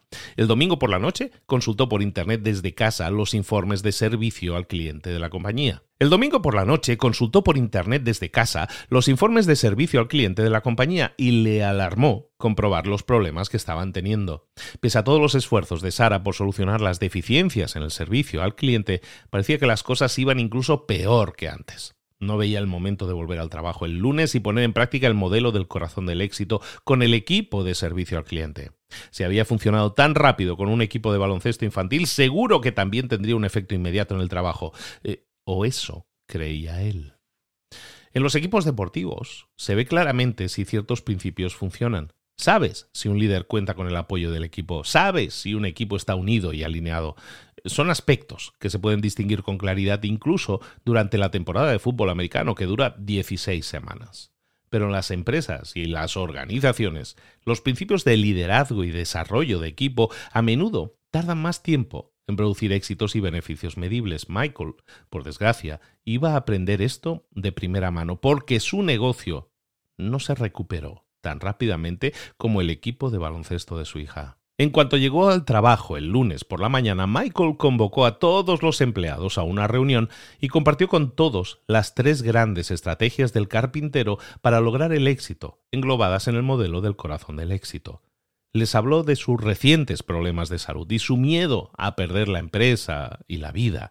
Sara también habló de todo lo que habían pasado y los retos a los que ella se había enfrentado. Se mostraron vulnerables y transparentes sobre los obstáculos que se interponían en su camino como familia y como líderes de Social Connect, pero también hablaron de su pasión, su visión y su optimismo sobre el futuro de la empresa. La reunión hizo que todo el mundo cerrara filas en torno a Sara y Michael y su visión. Acordaron un plan a corto plazo para adquirir unos cuantos clientes más que los mantuvieran a flote y mejorar el servicio al cliente, y una visión a largo plazo de crecer y expandirse. Todo el mundo sabía lo que tenían que hacer y estaban entusiasmados con la perspectiva de ponerse manos a la obra. Hicieron carteles con corazones de papel con las palabras amar, servir y cuidar y los pusieron por toda la oficina para recordar a todo el mundo que tenían que llegar más alto y más lejos por sus clientes pero desgraciadamente todo ese empuje no se tradujo en un resultado inmediato. Pasó una semana y aún no habían conseguido ni un solo cliente nuevo. Y luego pasó otra semana y seguían sin captar ni un cliente. Michael hacía una visita detrás de otra, pero como si nada. Él se esforzó por mantener una actitud positiva y abordaba todo y a todos con amor, pero pero seguía sin obtener resultados. Y para empeorar aún más las cosas, su servicio al cliente no estaba mejorando pese a todos los esfuerzos realizados. Michael sabía que Social Connect estaba dando los pasos necesarios para contratar a unas cuantas personas más para hacer frente al volumen de operaciones, pero seguían teniendo problemas que no lograban solucionar del todo. Había llegado el momento de ir a ver al carpintero. Michael encontró al carpintero en su restaurante favorito de burritos al que iba después del trabajo. Allí, allí era donde el mensaje de su contestador informaba que estaría. Ahora estaba trabajando en una casa particular, como la de Michael y Sara, donde no hubiera sido apropiado recibir a los clientes, así que todos los días se pasaba unas cuantas horas en el mexicano de los burritos, donde esperaba a que lo fueran a visitar. Le encantaba observar a la gente y hablar con desconocidos que necesitaran saber que no estaban solos en este mundo. Sonreía, abría la puerta a los clientes y ofrecía una palabra de ánimo a quienes notaba que la necesitaban. Había quien pensaba que era demasiado amable para ser normal. Otros creían que trabajaba allí. Los dueños del restaurante lo adoraban porque el negocio siempre iba mejor cuando estaba el carpintero. Todos los que venían a verlo acababan tomando algo y convirtiéndose inmediatamente en fans del restaurante. Pero ni tan siquiera el ambiente alegre del restaurante conseguía contrarrestar la profunda preocupación de Michael. Mientras masticaba enérgicamente su burrito, le contó al carpintero su lucha de las últimas semanas por conseguir nuevos clientes. Creí que amar, servir, cuidar funcionaría inmediatamente, tal y como ha ocurrido con el equipo de baloncesto, dijo. El carpintero sonrió. Funcionará, pero lleva tiempo. Estas estrategias para lograr el éxito no son a corto plazo, se trata de estrategias a largo plazo. Estrategias para construir una obra maestra, no algo que montas con cuatro clavos y un contrachapado. Ya dicen aquello de que Roma no se hizo en un día. Y tu empresa, tu empresa tampoco. Piensa que Sam Walton no abrió su segundo establecimiento de Walmart hasta que no pasaron siete años de la fundación de su empresa. El éxito requiere perseverancia. Starbucks no llegó a los cinco establecimientos hasta el cabo de 13 años. John Wooden, mi querido amigo y uno de los mejores entrenadores de todos los tiempos, no ganó la Liga Nacional por primera vez hasta que no cumplió su decimosexta temporada en UCLA. Fue él quien dijo, las grandes cosas siempre llevan tiempo.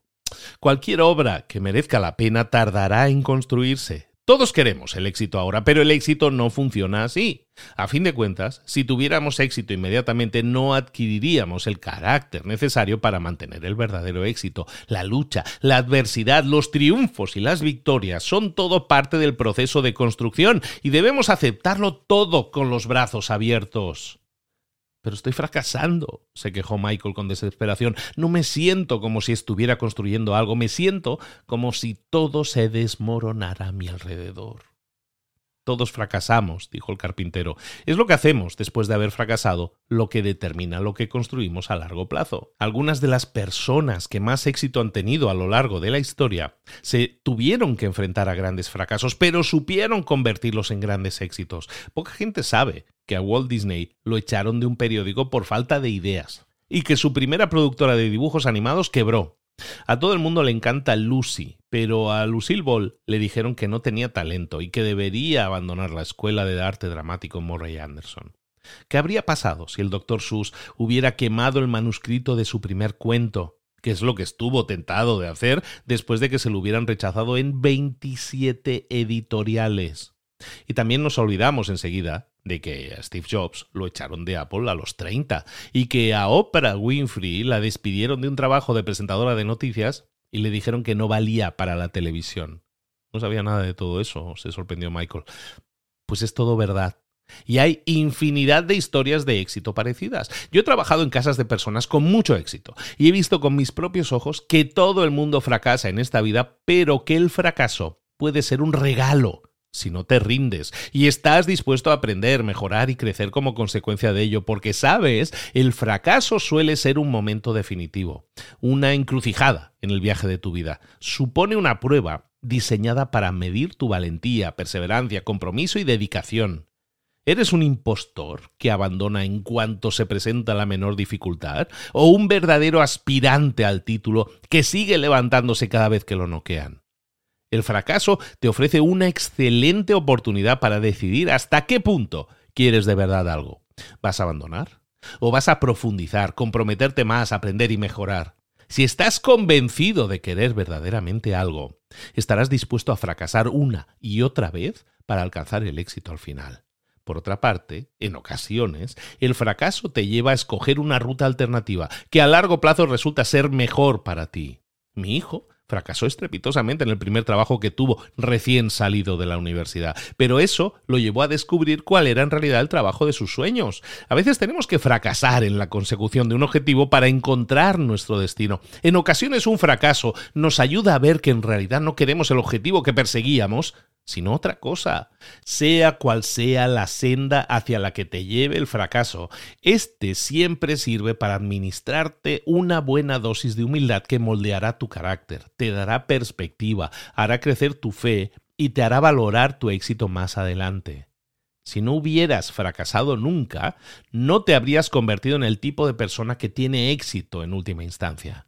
Quiero animarte a ver el fracaso como una prueba, un maestro, un desvío hacia un resultado mejor y un acontecimiento que te hace mejor a ti. El fracaso no tiene que ser final y fatal, el fracaso no tiene que definirte. Lo que sí debe hacer es refinarte para que llegues a ser todo lo que puedes ser. Cuando empieces a ver el fracaso como una bendición en vez de una maldición, convertirás el regalo de fracasar en un peldaño más hacia el regalo de triunfar. Entonces, ¿ahora qué hago? preguntó Michael. La respuesta del carpintero no fue la que esperaba, pero sí fue exactamente la que necesitaba oír. El carpintero deslizó las manos por la mesa. Yo construí esta mesa, dijo. Yo he construido todas las mesas y también la barandilla de la barra del fondo. ¿Sabes lo que tienen en común todas estas piezas? ¿Qué? se interesó Michael. Que son todas imperfectas. Son todas obras sin terminar. Sí, yo llamo a todos mis trabajos obras maestras, pero hasta las obras maestras tienen imperfecciones. Sí, me esfuerzo por lograr la perfección, pero sé que nunca la alcanzaré. No existe un trozo de madera perfecto y tampoco existe ningún ser humano perfecto. Todas las luchas, todos los retos, todos los fracasos están ahí para ayudarnos a ver quiénes somos en un momento dado y la distancia que nos queda por recorrer para convertirnos en todo lo que aspiramos a ser. Vemos lo imperfectos que somos y las muchas carencias que tenemos. Nos damos cuenta de que somos obras inacabadas y que nuestro Creador, que nos hizo con amor, no ha terminado con nosotros todavía y una vez caemos en la cuenta de eso, somos capaces de dejarnos moldear para convertirnos en todo aquello para lo que Dios nos creó. Puede que tu plan no esté funcionando perfectamente, pero sí que hay un plan perfecto en marcha en tu interior. Me preguntabas sobre qué debes hacer ahora. Pues aprende de estos fracasos recientes y deja que te hagan mejor líder, mejor persona, mejor constructor. Estás liderando una empresa que ahora mismo pasa por momentos difíciles por un motivo. Todo esto ocurre para ayudarte a crecer y convertirte en un líder mejor y sobre todo en mejor persona. Ten un poco de fe y mucho valor y sigue mejorando. Yo creo en ti. Michael salió del restaurante de los burritos con más energía que cuando entró. Había quedado con el carpintero en que se verían otra vez al cabo de una semana para informarle de cómo iba todo. Mientras conducía de vuelta a casa, no podía dejar de pensar en la palabra valentía.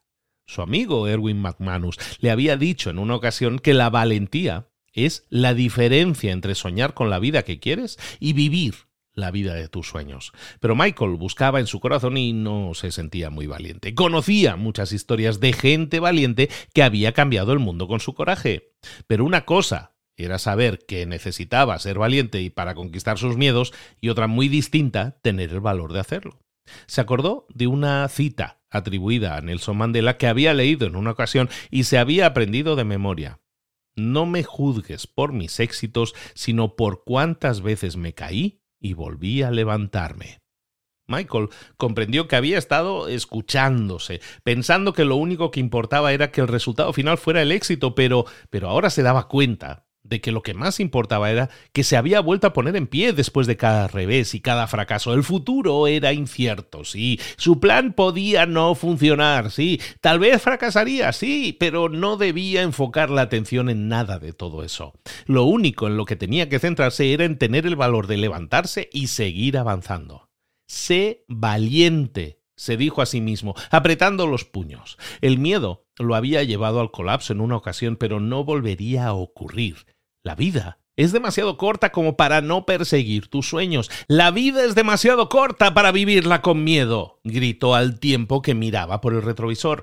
No quería limitarse a ser valiente para sí mismo, sino también para su familia y todos los que creían en él. Sabía que en unos cuantos años sus hijos contarían historias sobre él y quería que dijeran que era valiente, cariñoso y atento. Quería que supieran que estaba dispuesto a fracasar para alcanzar el éxito. Sabía que su vida y sus lecciones que sus hijos aprenden de él serían su mejor legado, y desde luego no iba a dejarles una herencia de miedo y cobardía. Además, él y Sara no tenían un plan B, habían decidido cuando dieron el paso de fe de perseguir su sueño, que no podían tener un plan B, porque si no sería demasiado fácil dejarlo. No había más opción. Por supuesto que les habían llovido las críticas de sus familias por culpa de aquella decisión, pero a ellos les gustaba decir que todo el mundo puede criticar, pero solo los valientes crean. Y ahora, estaba en una encrucijada. Dejar que el fracaso lo definiera y que las voces críticas se lo pasaran en grande o optar porque fuera más bien su valentía lo que lo definiera.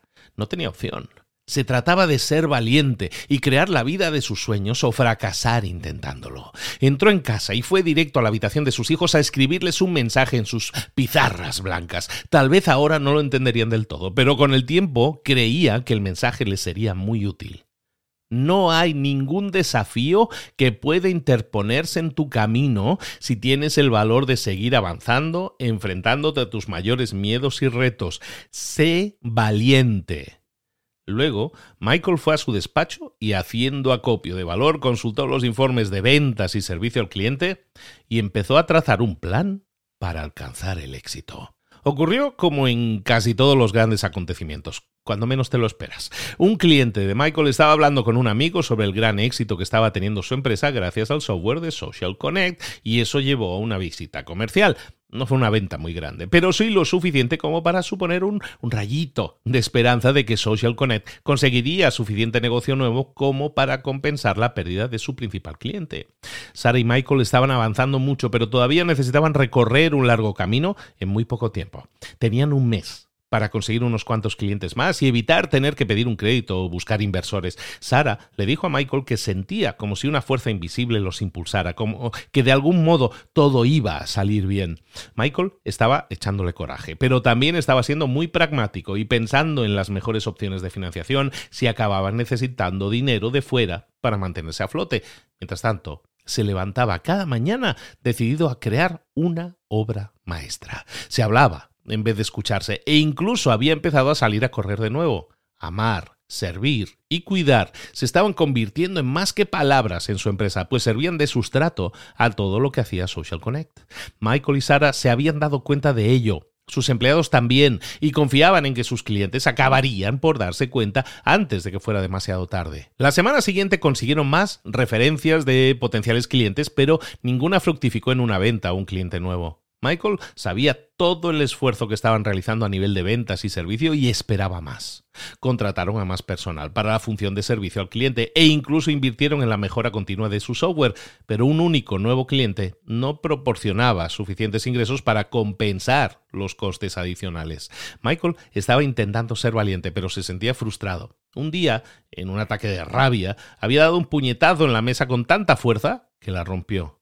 Fue un momento privado de frustración, pero si bien había sido capaz de controlar su genio en los entrenamientos de baloncesto y en casa, aún así estaba enfadado consigo mismo por haber dejado que la ira se apoderara de él. Sabía que lo que decía el carpintero era verdad. Michael era en sí mismo un proyecto en desarrollo. Cuando se vieron, al cabo de unas horas ese mismo día, Michael confiaba en que J le daría las respuestas que necesitaba y que además tendría un poco de tiempo, un poco de tiempo para arreglarle la mesa. Michael entró en el restaurante de los burritos en el momento en que salía una mujer que se despedía del carpintero con la mano, al tiempo que decía, muchas gracias por salvarme la vida, te llamaré para lo del cobertizo. ¿Qué ha pasado? preguntó Michael sentándose a la mesa del carpintero. Ay, nada, se estaba ahogando con un trozo de filete y le hice la maniobra de Heimlich. Pero lo tuyo, ¿cómo es? ¿Te dedicas a ir por ahí como un superhéroe buscando oportunidades de salvarle la vida a la gente o qué? Bromeó Michael entre carcajadas. Ahora ya sé cuál es tu verdadero secreto para conseguir tanto trabajo. J se rió de buena gana. Me pasa todo el tiempo. Siempre estoy por ahí, claro, y además me gusta la gente y estar disponible. Cuando estás disponible, las oportunidades de servir a los demás se te presentan solas. Por alguna razón siempre hay alguien que necesita que lo salven y yo siempre parezco estar en el lugar adecuado, en el momento adecuado para poder ayudar. Igual que cuando yo me desmayé. Pues sí, y como ocurrió contigo, eso suele conducir hacia una relación en la que juntos construimos algo genial. Supongo que me pasa tan a menudo que ya no me parece raro. Pues es muy raro, aunque desde luego yo personalmente estoy encantado ¿eh? de que de manera un tanto extraña diera la casualidad de que estuvieras allí para ayudarme, comentó Michael entre risas. No sabía qué le pasaba exactamente, pero el mero hecho de estar cerca del carpintero lo hacía sentirse mejor y más feliz. Y hablando de estar ahí para ayudarme, necesito pedirte un favor antes de pedirte consejo. Se me ha roto la mesa del despacho y me estaba preguntando si mañana tendrías tiempo de arreglarla. Pues mira, justo hoy he terminado un trabajo y mi próximo cliente ha tenido una emergencia, así que tengo un hueco esta semana. Pero no quiero limitarme a arreglarte la mesa quiero hacerte una mesa especial de la marca J. Emanuel. Te puedo apuntar el tipo de madera que tienes que comprar y si quieres tenerla ya allí cuando yo llegue mañana, así empiezo inmediatamente. ¿Te parece bien? preguntó. Sería fantástico, dijo Michael, al tiempo que miraba a su alrededor y se daba cuenta de que había un montón de gente esperando para hablar con el carpintero y contratarlo. J también vio la gente, pero quería dedicar a Michael toda su atención, plenamente consciente de que necesitaba su consejo. ¿Con qué más necesitas que te ayude? quiso saber. Michael miró la cola que crecía por minutos. No, no, no pasa nada, puedo esperar. Tienes un montón de gente esperando para hablar contigo y nosotros podemos hablar mañana. ¿Necesitas que pase a buscarte? Mi oficina está mucho más lejos que mi casa, dijo mientras escribía la dirección en una tarjeta. No, no te preocupes. Recorreré en autobús la mitad del trayecto y la otra mitad la haré a pie. ¿Quién sabe? Igual me encuentro a alguien mientras voy hacia allá, comentó, dejando escapar una sonora carcajada, al tiempo que le daba un par de palmadas en la espalda a Michael. Mientras el carpintero le hacía una nueva mesa a Michael, hablaron de los últimos retos a los que se enfrentaba Social Connect. Michael le contó todo lo que había estado haciendo para poner en práctica la fórmula amar, servir, cuidar y los resultados tan frustrantes que había obtenido hasta el momento, pues solo habían conseguido un único cliente nuevo. Yo lo veo de forma diferente, repuso el carpintero. Yo creo que deberías estar agradecido por haber conseguido un nuevo cliente. Cuanto más agradecido estés, más cosas por las que dar gracias tendrás. Cuanto más apreciéis tú y tu empresa cada cliente nuevo que consigáis, más llegarán detrás como atraídos por un imán. Parece que tú y la empresa tenéis una oportunidad fantástica de crecer, concluyó con una cálida sonrisa. Michael asintió con la cabeza, plenamente consciente de que el carpintero llevaba razón. Se había estado centrando en lo que le faltaba a Social Connect en vez de en lo que ya tenía la empresa. Había estado mirando la realidad a través del prisma del pesimismo en vez del de las oportunidades. También tienes que recordar lo que te dije el otro día, le advirtió J. El éxito lleva tiempo. Los clientes no reconocerán inmediatamente todo lo que estáis haciendo para amar, servir y cuidar. El mundo exterior no verá de inmediato lo que hacéis dentro. No siempre se reconocerá el esfuerzo. No pasa nada. Simplemente seguid trabajando. Seguid amando, sirviendo y cuidando. Seguid marcando la diferencia. Con el tiempo, la gente se dará cuenta, se correrá la voz y la verdad brillará resplandeciente. El carpintero tomó un trozo de madera que le iba a servir para hacer una de las patas de la mesa. Todo el mundo quiere una solución rápida, quieren un éxito cómodo e inmediato, no quieren mancharse las manos. Pero amar a todo el mundo, que se supone que debemos amar, no tiene nada cómodo. No resulta en absoluto fácil servir a otros cuando tu propia vida es un reto y quieres que alguien te sirva a ti también. A veces es complicado cuidar e interesarse cuando no te apetece lo más mínimo hacerlo. No, no es para nada sencillo. Amar, servir, cuidar parece una receta simple, pero hace falta poner mucho de tu parte para aplicar esa fórmula, dijo Michael mirando el modelo del corazón del éxito colgado en la pared. Es fácil concebir una misión genial, pero no tiene ningún sentido salvo si tu gente se lanza por esa misión. Desde luego, esa es una gran verdad, reconoció el carpintero. Por eso no puedes sencillamente hablar de la misión, hay que ser la misión.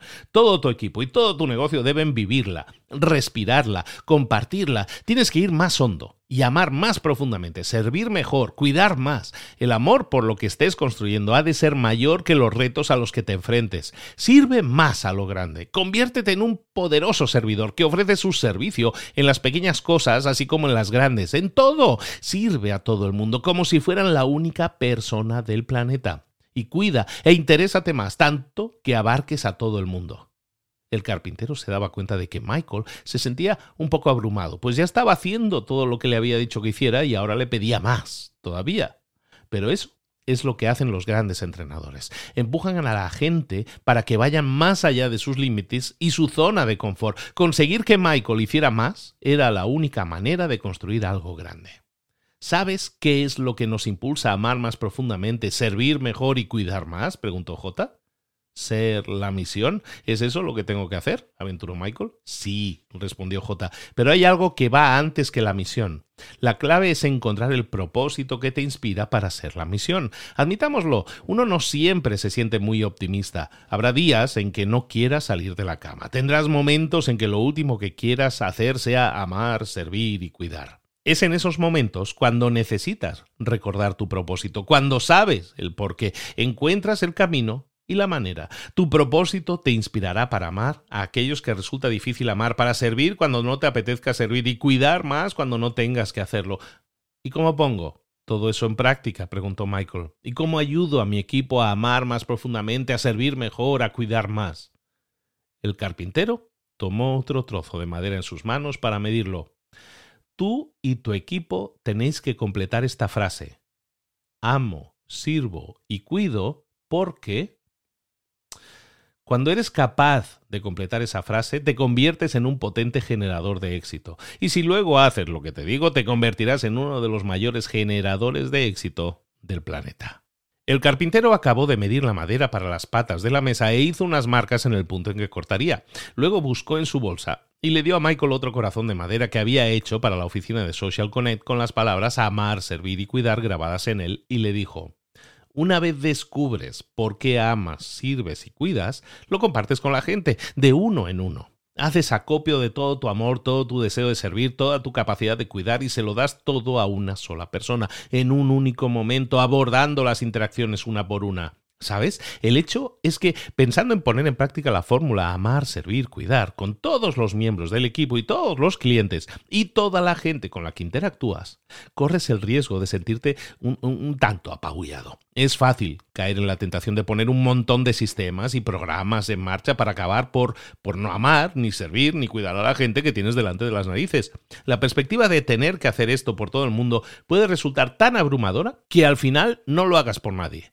Empiezas a creer que en realidad no puedes marcar la diferencia y no la marcas, pero la verdad es que puedes marcar la diferencia. Es como la historia de los dos amigos que caminan por la playa y se encuentran con un montón de estrellas de mar en la orilla. Uno empieza a recogerlas y tirarlas de vuelta al mar y el otro le pregunta ¿pero qué haces? Hay tantas estrellas de mar que es imposible ayudarlas a todas. El primero toma otra estrella de mar, la lanza al océano al tiempo que responde.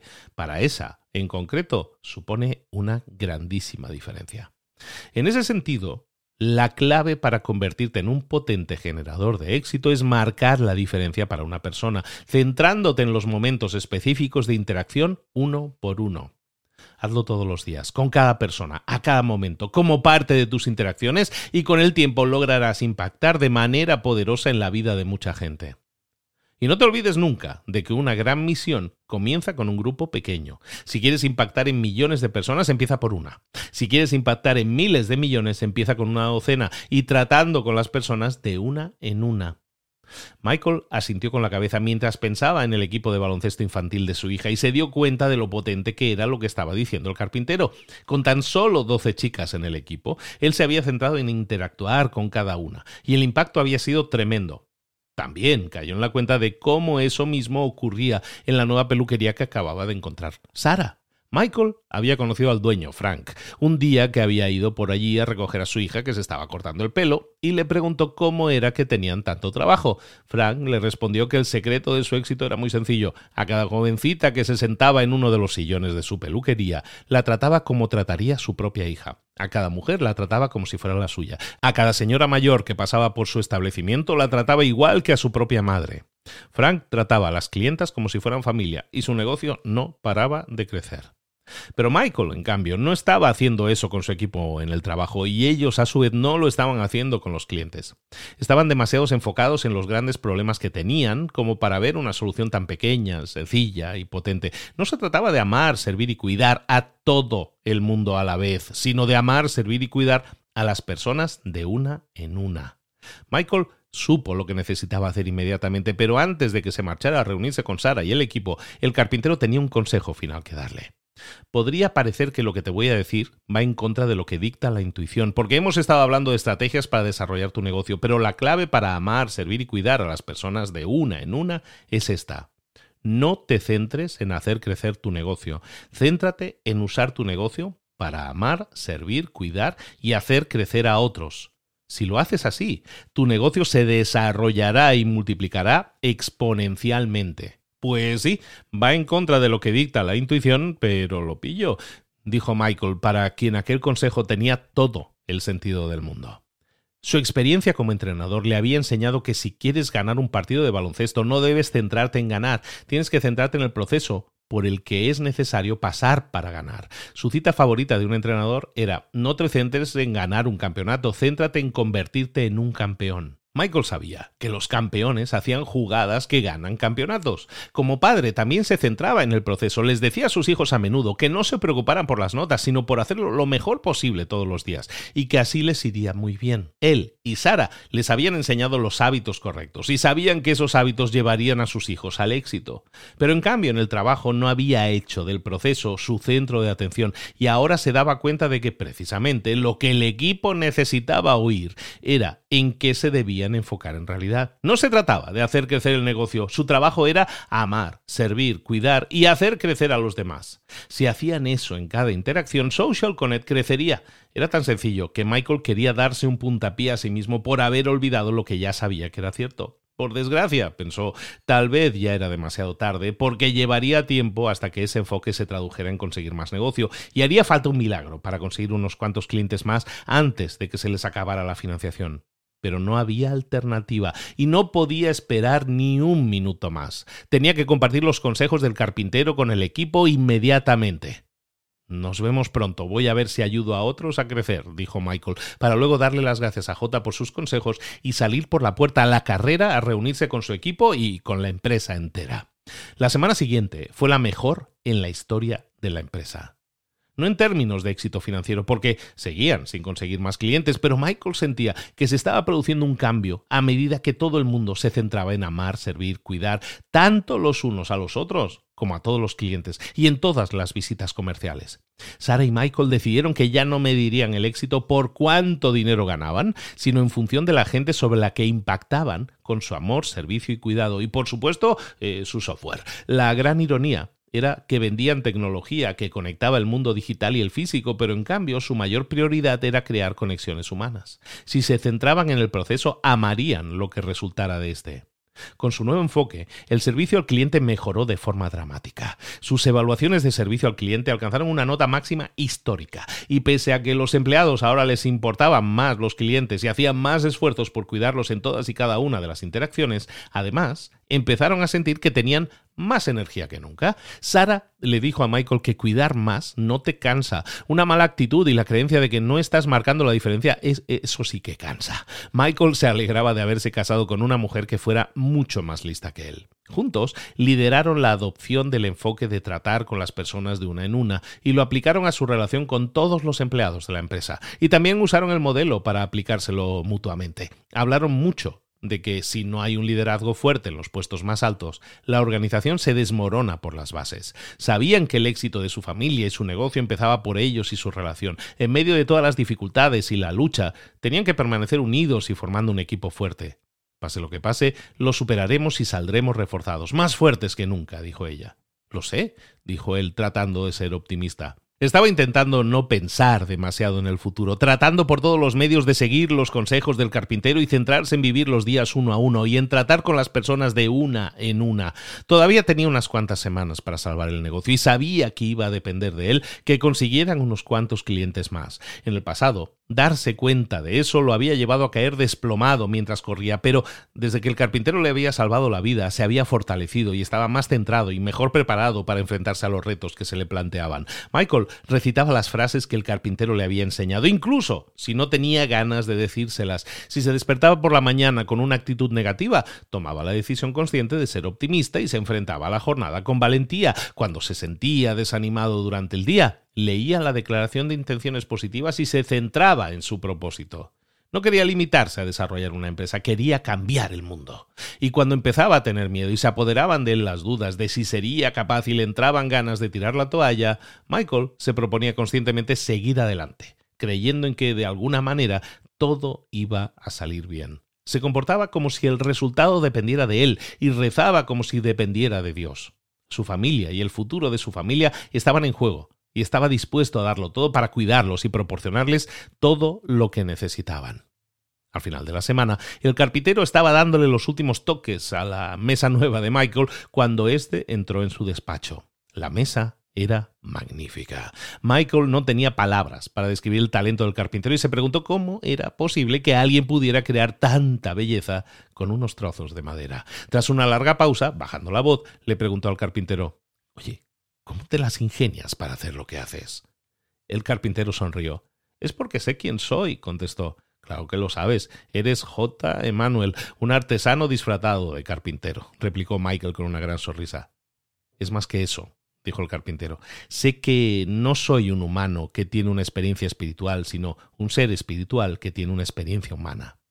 Tengo un cuerpo físico, pero son mi alma y mi espíritu lo que me impulsan. Los artistas crean, a partir de las profundidades de sus almas. A un artista lo mueve el espíritu. Sé quién soy y sé cuál es el poder que me impulsa a crear. Luego hizo una pausa y deslizó la mano por la suave superficie de la mesa. ¿Sabes? Todos podemos crear con esa fuerza, pero hay demasiadas personas que se han olvidado de quiénes son en realidad. Hace dos mil años no había separación entre la vida laboral y la espiritual. Ahora las separamos y luego nos preguntamos por qué la gente está tan mal. Se supone que el trabajo debe ser una experiencia espiritual, no una tarea diaria que se perciba como una carga tediosa. Todo trabajo es sagrado, todo es espiritual. Si pones tu espíritu en el trabajo que realizas, te convertirás en un potente generador de éxito. Y entonces, con una amplia sonrisa en los labios, el carpintero le hizo un gesto a Michael para que se sentara en la silla frente a su nueva mesa.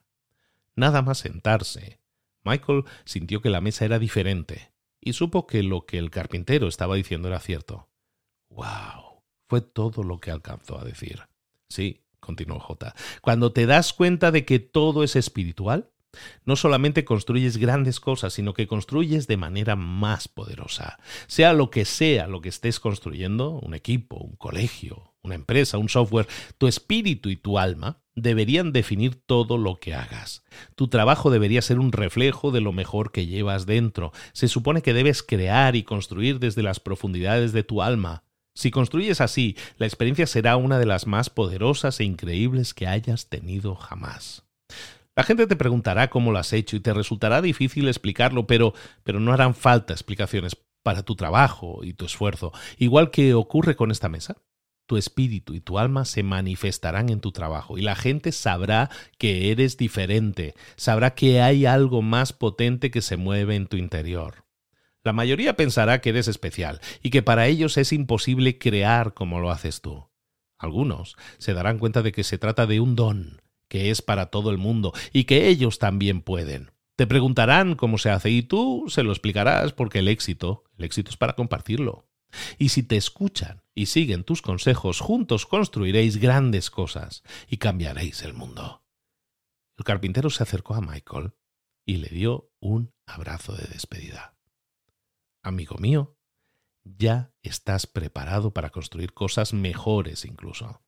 Yo he compartido contigo todo lo que sé y estoy deseando ver lo que te depara el futuro. Será muy emocionante, eso seguro. No dejes de venir a verme para contarme cómo te ha ido en estas semanas, por favor. Estoy esperando oír grandes cosas. Así lo haré, respondió Michael, quien, no obstante, en ese momento no compartía el optimismo del carpintero al pensar en lo que le quedaba por hacer para salvar la empresa y nunca se había sentido más asustado y menos espiritual. Michael quería desarrollar una empresa del tipo que hace que todo el mundo le pregunte a sus creadores cómo lo habían hecho y cada día que se sentaba frente a su mesa nueva recordaba las lecciones que había aprendido del carpintero. Verdaderamente confiaba en que J llevara razón sobre cómo todo era espiritual, sobre todo porque no dejaba de rezar pidiendo un milagro. Eh, quedaban dos semanas para que expirara el contrato con su principal cliente y él y Sara necesitaban que ocurriera algo milagroso o su negocio y sus sueños se irían a pique.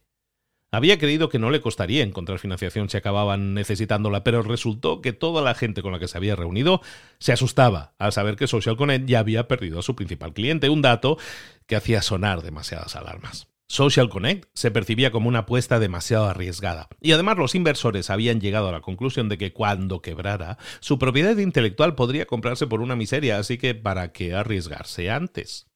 Michael sabía que en cuanto terminara el contrato con su principal cliente, Social Connect se quedaría sin dinero rápidamente si no conseguían financiación adicional. Incluso si conseguían unos cuantos clientes nuevos en las dos semanas siguientes, los ingresos no llegarían inmediatamente y, sin el apoyo de los inversores, tenía que buscar otras fuentes de liquidez para mantener la empresa a flote hasta que empezaran a entrar los ingresos de los nuevos contratos. Claro, todo eso suponiendo que consiguieran captar nuevos clientes. Se acordó de haber leído algo sobre Fred Smith, el fundador de FedEx, quien en los primeros tiempos de la empresa se había tenido que enfrentar a una situación similar. No tenía dinero ni para pagar los sueldos y el combustible de los aviones y mantener la compañía a flote. Según contaba, la leyenda, había sacado del banco el dinero que le quedaba y se lo había jugado al blackjack en Las Vegas para seguir operando hasta que consiguiera la financiación. Michael no se iba a marchar a Las Vegas, eh, pero sí que iba camino del banco a jugarse el futuro de su familia firmando una segunda hipoteca sobre su casa. Si perdían la empresa, también perderían la casa. Michael sabía que no era la jugada más inteligente del mundo, precisamente, pero era lo único que podía hacer para garantizarse la financiación que necesitaba y mantener la empresa en funcionamiento un poco más mientras intentaba crear lo imposible. De regreso a casa, tras la visita al banco, decidió que si lo perdían todo empezarían otra vez de cero. Estaba de acuerdo con el carpintero en que lo espiritual crea lo físico y las ideas y principios son los que forjan el éxito duradero. Se sentía preparado, contaba con las herramientas adecuadas, los principios y las estrategias para crear otra empresa si Social Connect fracasaba. Podía perder el negocio y la casa, pero nadie podía quitarle lo que había aprendido del carpintero. Nadie podría destruir su espíritu, nadie podría evitar que cambiara el mundo. No sería fácil, y durante un tiempo él y su familia se quedarían sin todas las comodidades que tenían ahora, pero estaba dispuesto a perseverar en la lucha y el esfuerzo para vivir conforme a su propósito y perseguir su sueño. El miedo que sentía se convirtió en fe y su fe se volvió confianza en que pasara lo que pasara, estarían bien. confiaba en que había un plan para su vida más allá de aquello y dejó de intentar controlar el resultado. En el que seguramente era el momento más aterrador de su vida, se las ingenió para permanecer calmado y espiritual. Puso todo su corazón y toda su alma en todos y cada uno de los aspectos del negocio, trabajó más que nunca y sin embargo dejó de sentir estrés o cansancio. Al cabo de una semana seguían sin tener un solo cliente nuevo y todo parecía perdido. Varias recomendaciones comerciales no habían llegado a fructificar en ninguna venta al final, y solo habían conseguido unas cuantas referencias de potenciales clientes que explorar. A todo el mundo le parecía que la posibilidad de captar algún cliente nuevo era cuanto menos remota. El negocio estaba a punto de hundirse, y Michael había aceptado con serenidad su suerte y se preparaba para perderlo todo y volver a empezar de cero. Pero es precisamente cuando todo parece perdido cuando se producen los milagros. Es en ese momento cuando lo físico deja paso a lo espiritual y lo imposible se hace posible. Es entonces cuando ocurren cosas que no tienen explicación y que cambian tu vida para siempre. Y fue entonces cuando Michael y Sara recibieron una llamada fortuita de una periodista de una revista de negocios local. Dijo que quería escribir sobre parejas que montan empresas juntos y fue a hacerles una entrevista para un artículo en el que hablaba de 10 parejas que trabajaban en el sector tecnológico. Michael y Sara no le dieron mayor importancia al asunto. El artículo se publicó al cabo de unos días y de repente el teléfono de la oficina empezó a sonar sin parar. Se suponía que el artículo los iba a mencionar brevemente, pero al final la periodista había decidido dedicarlo en su totalidad a ellos y a su empresa. También había entrevistado a varios de sus clientes y había incluido los comentarios de estos, elogiando a Social Connect, su software revolucionario y su enfoque centrado en el cliente. Y más milagroso todavía era que no hubiera entrevistado al cliente que iba a dejar de trabajar con ellos por culpa de sus errores pasados. Esa semana recibieron más solicitudes de compra y obtuvieron más referencias de potenciales clientes que en los tres meses anteriores. Era como si estuvieran viviendo exactamente lo que el carpintero había descrito. El éxito lleva tiempo. No llega de la noche a la mañana. La gente no siempre reconoce lo que haces inmediatamente, pero con aquel artículo, la verdad había salido a la luz y su alma y su espíritu se habían hecho patentes para el mundo entero. En el momento en que todo parecía perdido, habían encontrado no solo dos, sino cinco nuevos clientes. Al cabo de unos pocos meses, Michael y Sarah estaban en el banco, abrazándose entre lágrimas, porque justo cuando salía de su cuenta el último céntimo de sus ahorros para pagar los gastos del negocio, habían recibido los primeros cheques de los nuevos clientes, que ahora habían ido juntos a depositar en el banco. Era como si todo estuviese perfectamente orquestado para ocurrir en el momento preciso. Con su modelo de amar, servir, cuidar, Sara y Michael y Social Connect lograron prestar un servicio de calidad a sus cinco clientes nuevos, contrataron más personal, consiguieron más recomendaciones comerciales y continuaron mejorando su software. Su producto atrajo mucha atención, pero lo que más interés suscitó fue su modelo de negocio del corazón del éxito. Empezaron a ganar todos los años el premio al mejor lugar en el que trabajar, pero no se durmieron en los laureles, sino que se mantuvieron humildes y apasionados, buscando constantemente maneras de amar más profundamente, servir mejor y cuidar más.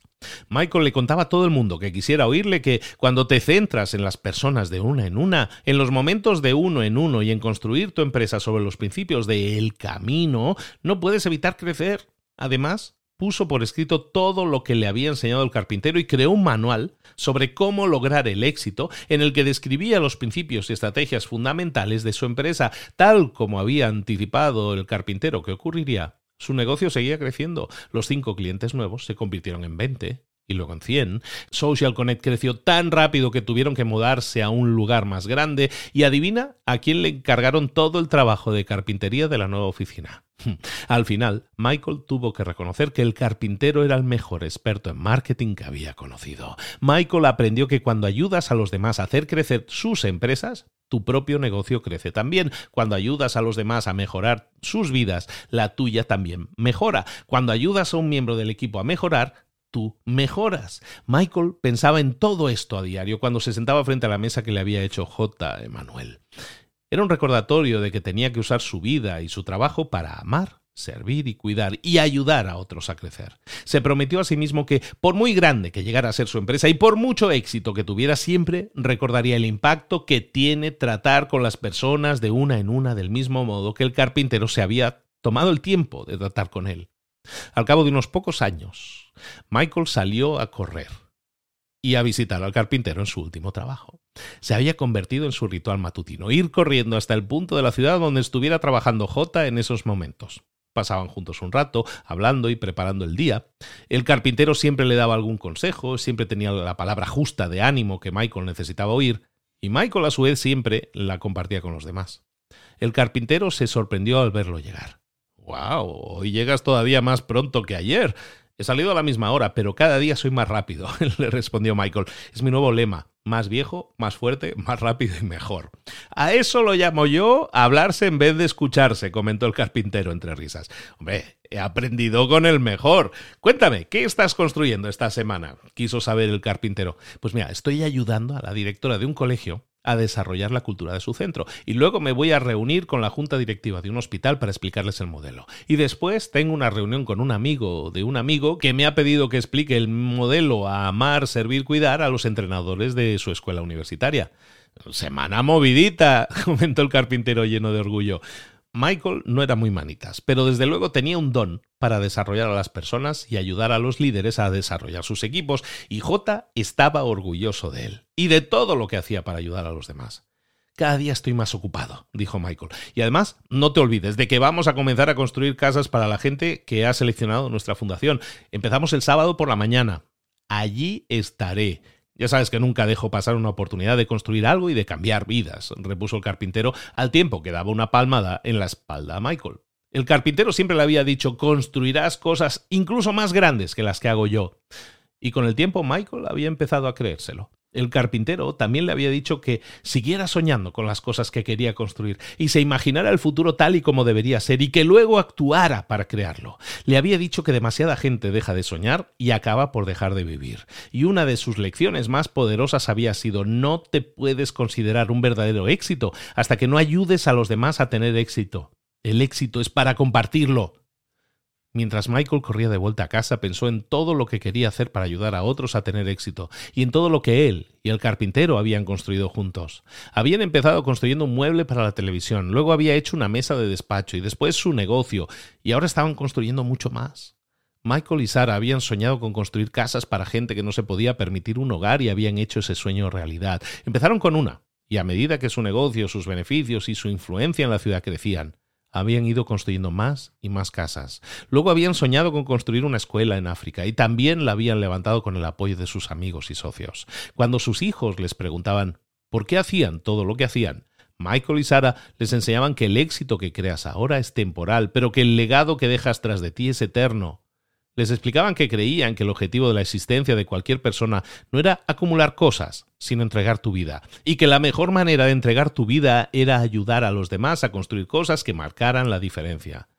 Michael y Sara donaban grandes cantidades de dinero a su fundación y su fundación también vendía corazones de madera, hechos a mano por el carpintero con las palabras amar, servir y cuidar grabadas en ellos. Su objetivo era propagar por todas partes los conceptos de amar, servir y cuidar, Cuanto más dinero conseguían, más daban. Cuanto más ayudaban a los demás a tener éxito, cuanto más construían para los demás, más crecía su propio negocio. Aprendieron la poderosa ley de la generosidad. Cuanto más das, más recibes, para que lo des también. Y así cada año ganaban más y daban más. Michael aumentó el ritmo de la carrera al tiempo que pensaba en los nuevos sueños y proyectos que quería construir. Al acercarse a la intersección con la calle principal, vio un coche que hacía eses para no atropellar a un joven que iba en bicicleta. Era pronto por la mañana y las calles estaban muy tranquilas, prácticamente desiertas. Por desgracia, el conductor no consiguió maniobrar a tiempo y el coche le dio un golpe a la rueda trasera de la bicicleta, haciendo que ciclista y bicicleta acabaran cayendo al suelo. Michael fue corriendo hasta donde estaba el joven. Llamó al número de urgencias médicas y usó la toalla que llevaba para secarse el sudor para parar la hemorragia de la cabeza del accidentado. El joven que parecía tener veintitantos. Estaba consciente, aunque con dolores. Se había hecho un montón de rasguños y cortes en los brazos y las piernas al caer sobre el asfalto. Cuando llegó la ambulancia, Los auxiliares médicos le dijeron a Michael que las heridas eran superficiales, que igual tenía alguna costilla rota, eh, pero que no era grave. Ha tenido mucha suerte, comentó Michael acordándose del día en que él se había desmayado mientras corría hace unos cuantos años, el día en que su vida había cambiado para siempre. Le dio su tarjeta al conductor de la ambulancia para que se la diera al joven. Era de lo más sencilla. Michael había aprendido que la mejor estrategia de marketing del mundo no cabía en una tarjeta de visita y desde luego no consistía en pregonar a los cuatro vientos lo genial que eres. La mejor estrategia de marketing es hacer algo grande por otra persona. Ya en el hospital, el joven y su familia se quedaron mirando la tarjeta. Una tarjeta sencilla, blanca, con letras negras, las que únicamente se leía constructor y el teléfono de Michael. Fin. Listo, pues lo hemos conseguido.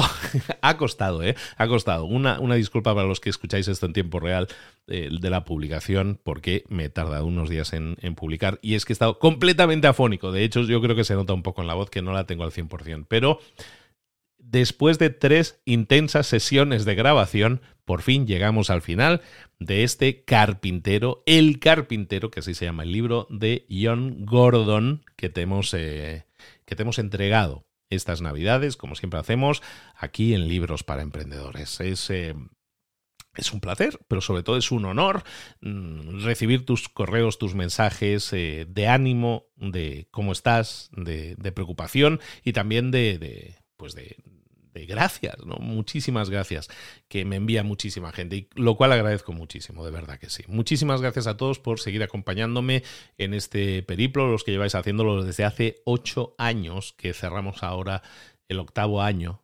Comenzamos ahora en enero el año nueve de libros para emprendedores, que no es poca cosa. Para los que lleváis ahí desde el principio, gracias.